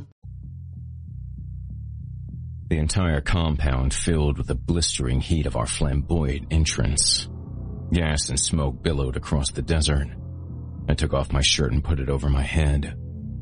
As I took it off, my palm ran against the former home of my faction tattoo. My heart pounded away at the scarred cross on my chest, almost pumping itself free from the nothingness inside. I ducked into the cover of a hallway as two SIs ran down the hall past me. What the fuck is going on? One asked. that nigger drove his truck into the gas station. Where's Dez? Oh, I think he's already over there. He's the only one that can keep that porch monkey in line. I hear that. They seem to think the Copperhead had turned Judas on them, which bought me a little more time. I didn't know how far the pack that took down Eldritch was behind me, but they had to be closing in quick. It was also only a matter of time before Dez got wind of my arrival. What didn't make any sense to me at all was why a militant black dude and a bunch of intolerant, illiterate cunts were working together in the first place. I guess they saw eye to eye on their sheer hatred for everything human. Either that, or they simply saw the way to make more money with Herman and get me out of the way. It's amazing how money can make people hypocritical. After I was sure they had exited the building, I slipped down the hall in the direction they came from. I passed room after room in the forgotten clubhouse and didn't hear a peep. By the end of the hallway, in what I believed was once a ballroom during the heydays of the Salton Sea, I finally heard a TV, some laughter, and the faint whimpering of a little girl. I crept closer, knowing that this was my destination and, most likely, my grave. The foyer area in front of the ballroom had two doors on opposite sides of the room. A little farther down, the hallways branched. One had a sign that read kitchen. The other read backstage. Not really wanting to relive my stage performance at the Opera House for obvious reasons, I took the route to the kitchen. The laughter increased and I was sure that only two people were in the ballroom with Bait. To camouflage my footsteps, I sat down on the permanently clammy carpet and took off my boots. The pot had worn off and my heart resumed its uncontrollable rush from the meth. I gagged on the smells in the air. The combination of dead wharf smell and gas fire was such an overwhelming mix that it tasted like a rotten fish fry at a soup kitchen as the scent made its way from my nose down to my throat. I got back to my feet and pushed the swinging kitchen door open only to be knocked back by another smell. A gust of nail polish remover, burnt household, and noxious eggs overpowered the rotten fish fry. The kitchen had been converted into a makeshift meth lab. What seemed like hundreds of bathtubs lined the room and even more test tubes cooked over Bunsen burners. It was the largest drug lab I had ever seen. I shuffled through the labyrinth of bathtubs bubbling with off-yellow repurposed decongestants and 99 cent store disinfectants. The concoction snapped, crackled, and popped, ready to ignite at any second. It was amazing that the place hadn't already gone up in flames. It disturbed me that a gang with the collective intelligence of a slow five-year-old had constructed a room full of liquid dynamite. Thankfully, Eldritch hadn't aimed his joyride here. The whole place would have gone up like Hiroshima and we would have all died. I pulled my t-shirt from my head and covered my nose and mouth instead. I made my way to the end of the nuclear cookery to the swinging door that led into the main ballroom. I peered through the round observation window. Mountainous big screen TVs filled the room. each screen showing a different sporting event. Two SI sat by the stage, not interested in the feast of athletics that surrounded them. Sure enough, I spotted Bait. She was center stage in front of an enormous drooping curtain that was tagged with the SI swastika symbol. She looked exhausted and was half suspended and half standing barefoot on a saguaro cactus that was laying on its side. She struggled to stay awake and alert, her toes trembling to find purchase on the plant in the safe, green spaces between its large needle clusters. Around her neck, both supporting and choking her, was a noose, poorly tied to a light fixture over the stage. Worst of all, the safety lever of a live grenade was held between her blood-drenched inner thighs. The two wretched neo-Nazis threw darts at her, seeing who could be the first to knock her off and blow her inside out. I didn't have much time. I backpedaled to the meth lab, deciding that I wanted to get behind her on the stage. If I was going to be the hero, I had to put my dick-sucking incident behind me. Meth liquid continued to crackle and one of the biggest bubbles exploded and singed my right arm, nearly melting a hole all the way through my bicep. Clamping my mouth shut so I wouldn't let out a pained yelp, I ripped the shirt off my face and wrapped it around my arm like a tourniquet, pulling it tight with my teeth. As curiously as I had entered the kitchen, I slipped out. The alarms and disorder from the outside grew louder. I shuffled to the other side of the intermission area in front of the ballroom and beeline down the other hall. She's getting close. One of the skinheads delighted. Shit, this is like Jenga, only way cooler, returned the other. I jumbled my way up the small staircase that led backstage, trying my best to keep the badly mildewed parquet flooring from creaking. When I reached the center of the curtains, I knelt on one knee in a starting gate running position. Trying to remain undetected, I slid my hand through the parted curtains. The roaring of the televisions helped too. As soon as I had my hand positioned, I let out a calming whisper. Drop the grenade Bait, I said. Don't turn around. A dart flew through the curtain, barely brushing the wound on my arm. Bait's legs opened and the grenade fell into my hand as she plunged into the grip of the rope around her neck. The skinheads cheered as her neck slipped sideways and they covered their sensitive ears, preparing for the impending explosion. Bait gagged on the rope as the quick asphyxiation began. I jumped into action, vaulting myself to the curtains and snagging Bait off the line with my injured right arm. I curled her inward and then dropped her to the floor before jumping toward the SIs, who stood up in shock, hands still covering their ears. Holy shit, the dirtier of the two let out. The other turned around, tripping at first but finding his balance quickly and then headed toward the doors, arms and legs thrashing around in fear. I landed with my cupped hand directly onto the face of the first dirtbag. Without hesitating, I pounded the grenade through his crooked meth teeth and down into his throat. His eyes crossed as I let go of the safety lever. I then flipped his entire body over my shoulder and threw him toward his fleeing colleague. His chicken shit buddy turned around only to be clobbered by the human projectile. He scratched his friend's face for a split second, trying to release the grenade and save his own life before both their bodies exploded in a mixture of body parts and theater shrapnel. Flesh and bone confetti snowed around the room as the smoke that delivered them sent off the sprinkler system. I rushed back to Bait and tried to cradle her back to life in my arms. RJ, she sniffled. Yeah, it's me, Bait. She looked beyond me back toward the resting place of the two skinheads. Look out. Carelessly, I dropped her head on the floor as I turned and sprung back to my feet, bracing myself for an attack. Pouncing toward me, naked, was my old protege, Dez. With bloodlust in his eyes, Dez hissed and growled like a mountain lion whose den had just been disgraced by a pack of coyotes. He knocked me backward into one of the televisions, then poured his head into Bait's chest cavity. I crashed into the TV and sparks pricked at my eyeballs, fizzled out and smoked.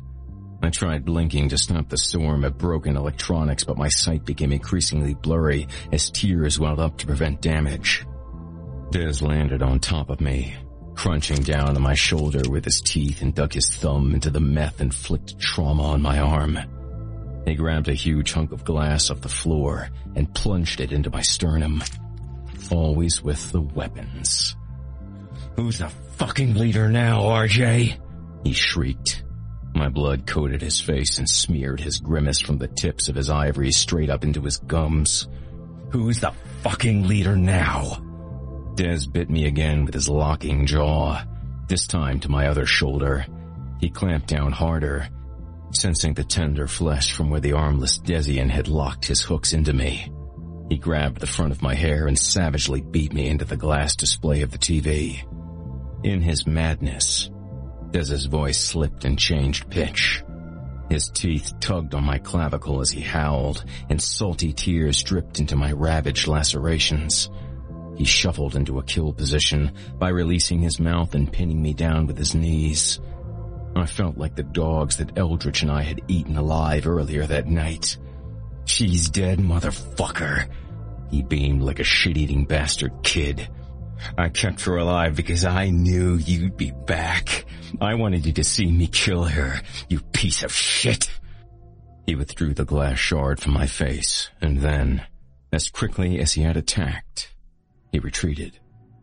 He bounced back across the room and pounded through a window. The shattered glass smashed to the floor directly on top of Bait. She coughed. RJ? I tried to blink, but the burns in my eyes caught my lids, making it impossible for me to close them. Bait coughed again. RJ, are you alive? I'm here, Bait. I flopped myself over, out of the frame of the TV. I dug my fingers into the ballroom floor and gradually towed myself away from the mess. Hang on. RJ. Hurry. She wheezed, choking on blood. I pulled myself farther, breaking both sides of my vulnerable clavicle and ignoring the mauling I had just suffered at the hands of my so-called best friend. I'm coming, Bait. I reached her, cradling her frail body again in my arms. Shards of glass stuck into her like a pincushion. Without being able to see clearly, I did my best to pull out the larger pieces. Stop, RJ. It's okay. I'm going to help you. I'm going to get you to a hospital or something. I can get you to Pico. He can help. Stop. You don't need to do that. God damn it, Bait. You can't die. You don't need to do that. RJ. she coughed out a huge clot of blood as I held her close. She shivered. I felt around the glass. Dez managed to cave in her chest when he landed on her. I put my left wrist behind her neck and slipped my right forearm under her legs. You don't need to do that, she said again, spitting out her two front buck teeth. Why do you keep saying that? I need to help you. Where have you been, RJ? Bait, shut up. I need to get you some help. You don't need to do that. She whispered again for the umpteenth time. She was more delirious than me. Come here. I bent the side of my head down to her lips.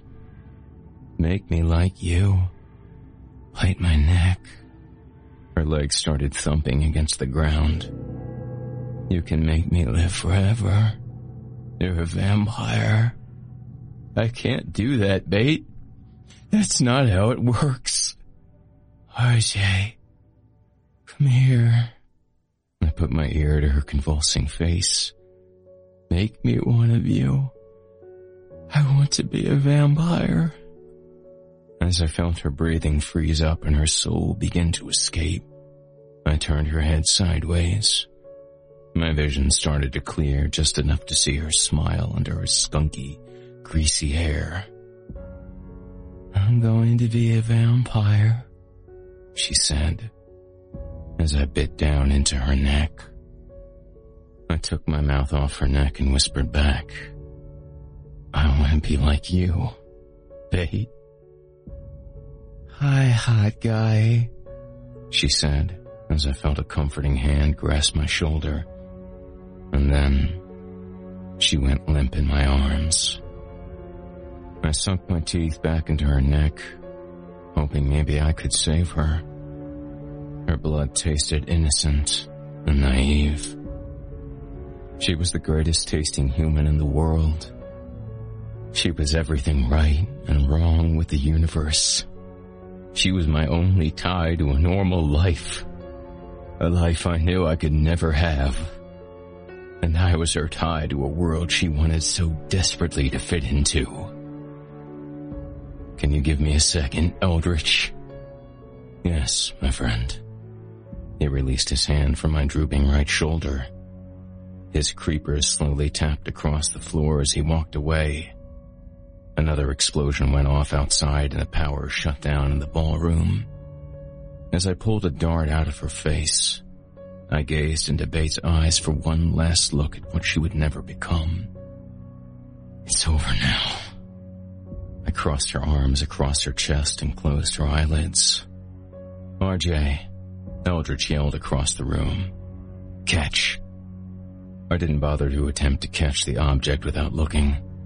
Nothing that cool ever seemed to work for me. It landed on the ballroom floor next to me. It was the keys to the hearse. I'm too fucked up to drive, he said. I hugged Bait all the way to sleep. I knew what had to be done.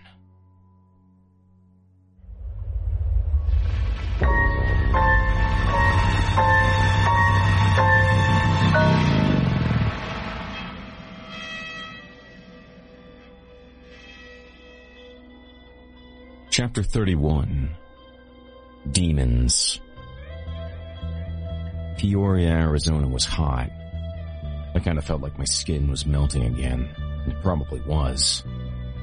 As the sun started to go down, Eldritch and I lathered ourselves up with sunscreen and rolled up the windows on his hearse. After I let him know where I wanted to go, he took over the driving. Can you turn off the vampire music, Eldritch? I've had enough doom and gloom to last me the rest of my life. He pulled out the USB cord from his iPhone and turned up the radio. The talk radio host spoke.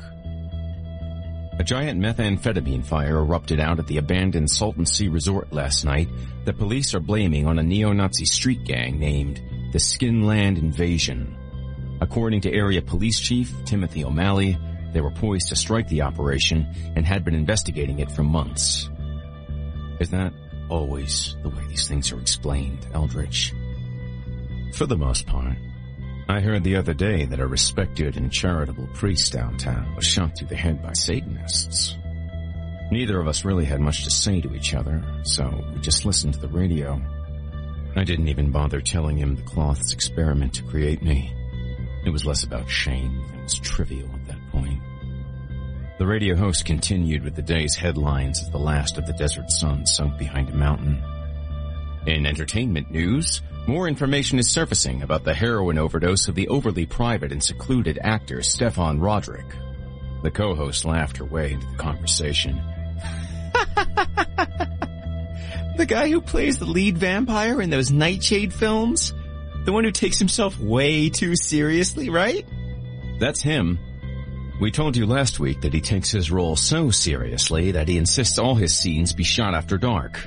He won't even take a studio executive meeting during the day. The co-host giggled. Go on. It's really not that funny. It's serious. She held in her laughter. okay, okay. I'm serious now. Anyway, Roderick apparently overdosed yesterday and insiders say that he was a heroin addict. Big deal, the co-host sighed. Another druggy movie star. Is that what shocks you? No. No. Wait, it gets so much better. Roderick recovered from the overdose, and police say he refuses to leave his home in Austin, Texas. His handlers have only brought in his personal physician to treat him. Both hosts roared with laughter. The co-host said, Oh, talk about someone who takes themselves too seriously. I turned off the radio.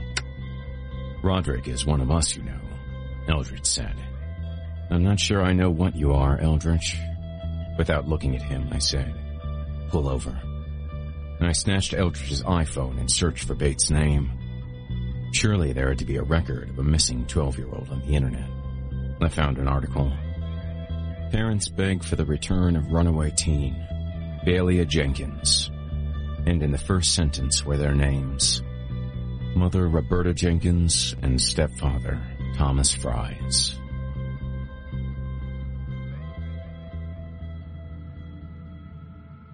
I walked to the door. I knocked. I knocked again. I heard fiddling with the doorknob. Then, nothing. After two more minutes of pounding, the white door finally crept open to the Arizona outside. What do you want? Thomas was slimier than I imagined in my head. Shirt off, ponytail, boxer briefs. For a second, I shook off the image of Bait begging me to bite her neck. Sir, I found your daughter. Who the fuck are you, faggot? He wiped the coke snot off his irritated nose. I scrubbed my forearm wanting more than anything to take him down. I wasn't a vampire. I didn't need to be invited into his house. Time to get me high. I'm from... Uh, ah, shit. I grabbed his head from the back, dug my pinky into the base of his skull, and twirled the George Carlin ponytail around my index finger. Do you like to finger little girls, motherfucker? I pulled his head into my chest. One last chance. I found your daughter. Tell her you're sorry. I really don't want to do this. I don't want to kill you unless you did something wrong. But I did. I was a serial killer, and I was the world's greatest aftermarket abortion. Not all trash deserves to live and breathe. Bait's voice seemed to be inside of me. I felt her pain. The pain she suffered at the hands of some shitbag who made her masturbate while he jerked off into her asshole. I rolled my fingers down and dug farther into his skull. I just wanted to rip his head off. I got my mouth right next to his ear. I tried to whisper, but at this point, talking was over. Do you think it's cool to fuck and finger little girls, asshole? He sniffed and searched his dense brain for some wise retort. Nothing came out. He didn't even care enough about his own life to plead for it. Who are you? The ringing in my ear from the habit's bullets drove thumbtack pains into my brain. I couldn't hear shit. I just wanted to kill. No matter what he said to me, he was going to die. I quit speaking. I took my index finger and jammed it into his left eye and started finger fucking his brain. You know when something is just out of reach? You tickle it?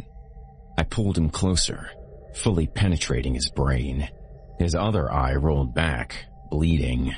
I took my index finger and jammed out the other eye. All I could hear was, please, and no, and why? Why? I screamed. I moved him away from my chest and picked him up through his eye holes. You don't finger fuck little girls. He shook out one last worthless breath and quivered. For a second, I felt like a real vampire. I dug my mouth into his neck and just rocked his jugular. Then I balanced the top of his skull with my free hand as I broke through it with the hand I was using to dig around inside. I pushed upward and tore off his head. And I wasn't fucking around either. I beat it 24 times on the coffee table. I counted. I threw his face across the room. Disheveled, I wandered around the wood-paneled house a little. Then I heard, Oh my god! In lingerie, the worst human being in the world stood across the room from me with a toothbrush in her mouth. It was her. It was Mom. Roberta. Are you Roberta Jenkins? I didn't wait for an answer as I stormed across and seized her vocal cords and esophagus. The toothbrush fell out. Using her voice box as a tow rope, I yanked her to the floor, smacking her chin against my fist in the carpet. As I pulled on the insides of her neck, her shrieks became more and more high-pitched until the stringy cords severed like the strings on a guitar tuned too far. As I reached the complete threshold, her voice let out a kazooed rumble and then fizzled away completely. She didn't like to talk. What was the use? I ripped the thing out, right from the stem and threw it towards Daddy's head. I picked up her electric toothbrush and browbeat the fuck out of her. The bristles cut into her forehead and the power of the beating made the batteries from the brush fall out. I grabbed one off the floor and pushed it into her ear until the eardrum popped. Red fudge sludged in and out of her triple chins. I picked up what was left of the toothbrush and drove it through her eye sockets. This was the person who let her daughter get fucked by a molester and just sat there. She brushed her teeth and turned the other way. The bitch squirmed around as her belly shirt gut brushed across my arm. She tried to beg for mercy, but only came up empty. I clenched my eyes and tried to shake it off. All I wanted from them was an apology. All I wanted from Dez was an apology. All I wanted from my mother was an apology. I know what I am, I yelled. You know what, you evil cunt? Her last seconds of fear and life escaped her. I spun her head off and then punted it through the window that was taped over with a black garage bag. Her body continued to wriggle around. Good thing I still had a fix. I planted my foot in her sternum and ripped her arm off. Shot to the wrist. I squeezed every last drop of blood out of her arm like a towel. No knuckle this time. I went reverse style and showered myself in her worthless blood. I lifted up the arm like a trophy. It was my first straight fix since rehab. I stumbled around for a minute. Well, stumbling would imply that I was in control of what I was doing. Realistically, I fell through the same window that I threw Mama's head out of. I pulled myself back into the house, only to crash face first into the screen of an old school rear projection TV. And then, after several attempts at trying to pick myself up, I heard a peep from across the room. Drunk on misery, I slung around, ready to kill. Then I saw her. Hey, I said, as the mellowing drugs vibrated through my body. Under the kitchen table was a little girl. I tried to smile when I remembered something that Bait told me. He pins her down and makes her lick his balls. Pinball? She hid her face behind her hands and didn't say a word. My legs collapsed Indian style and I scratched my belly. A pit bull came over, licked some blood off my knee and then curled up next to me. I petted him. He hated his parents just as much as everyone else did. I pulled Bait's ID card out of my pocket and tossed it to the little girl. She looked at it but didn't pick it up. Then, she pulled the tablecloth from above her head and hid her face. The hot desert nightfall caused sweat to drip out of my eyes. Everyone knows that vampire gangsters don't cry. Oh, the humanity.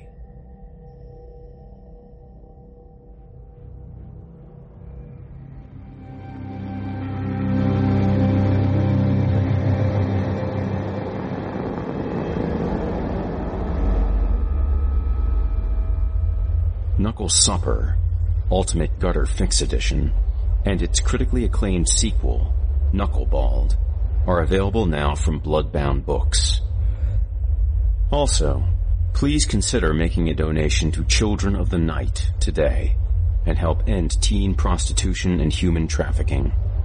Children of the Night is a privately funded non-profit organization established in 1979 with the specific purpose of providing intervention in the lives of children who are sexually exploited and vulnerable to, or involved in, prostitution and pornography.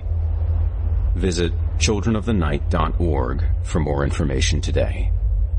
From author Drew Stepek and all of us here at Chilling Tales for Dark Nights, thanks for listening and for your support. For more than 20 years, Drew Stepek has written, produced, and directed for the publishing, online, and entertainment industries.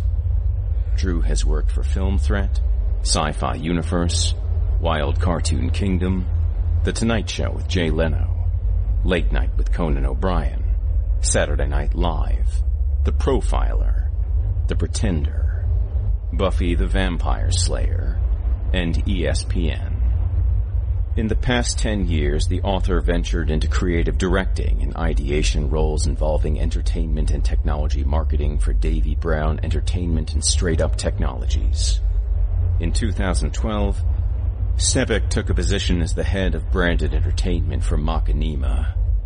He has also been a creative director at Awesomeness TV and is currently the head of integrated marketing at Alldef Media. Born in Royal Oak, Michigan, Stepek moved around a bit as a young man and finally found his home in Hollywood, California in 1994. Stepek attended Rollins College in Winter Park, Florida. His first novel, Godless, was released 666, June 6, 2006, and has since captured a strong underground following. Currently, Stepek is working on the sequels to Knuckle Supper and Knuckleballed. You've been listening to Horror Hill, a production of Chilling Entertainment and the creative team at Chilling Tales for Dark Nights, and a proud member of the Simply Scary Podcast Network. Visit simplyscarypodcast.com today to learn more about our network and our other amazing storytelling programs. Tonight's program was hosted and its featured stories performed by yours truly, Jason Hill. Additional performers have been featured when necessary to bring the tales to life. Selected stories have been adapted with the kind permission of their respected authors. Sound design, original music, and final mixing and mastering provided by Luke Hodgkinson under the guidance of executive producer and director Craig Groshek. The program's artwork and logo by Jason Hill. Got a scary tale of your own that you'd like performed? I take submissions. Email it to me today at horrorhill at simplyscarypodcast.com to have your terrifying tome considered for production in a future episode of the show. If you enjoyed what you heard on tonight's program and are joining us on your favorite podcast app, subscribe to us to be sure that you never miss an episode. And please, leave us a five-star review and a comment. Your feedback means a lot to me. You can also follow Chilling Tales for Dark Nights and Horror Hill on Facebook to connect anytime and get the latest updates. If you're listening on the Chilling Tales for Dark Nights YouTube channel, do us a favor and hit the subscribe button and the bell notification icon to get more spooky tales from me and the crew and another episode of this program each and every Thursday. And don't forget to hit that thumbs up button too to tell us how we're doing. And if you could, please leave a kind word or even a request. If you can never get enough spooky stories and can't wait until next week for more, and haven't already, be sure to check out Chilling Tales for Dark Nights on YouTube for more than 500 free audio horror stories, including more performance from yours truly, and consider supporting the team by becoming a patron. In addition to helping us out, you'll get exclusive access to our audio archive and ad-free downloads of all your favorite stories, including those you've heard on this program. As for me, I'll be back next Thursday with more frightening fiction to haunt your dreams. Until next time, this is Jason Hill. Good evening.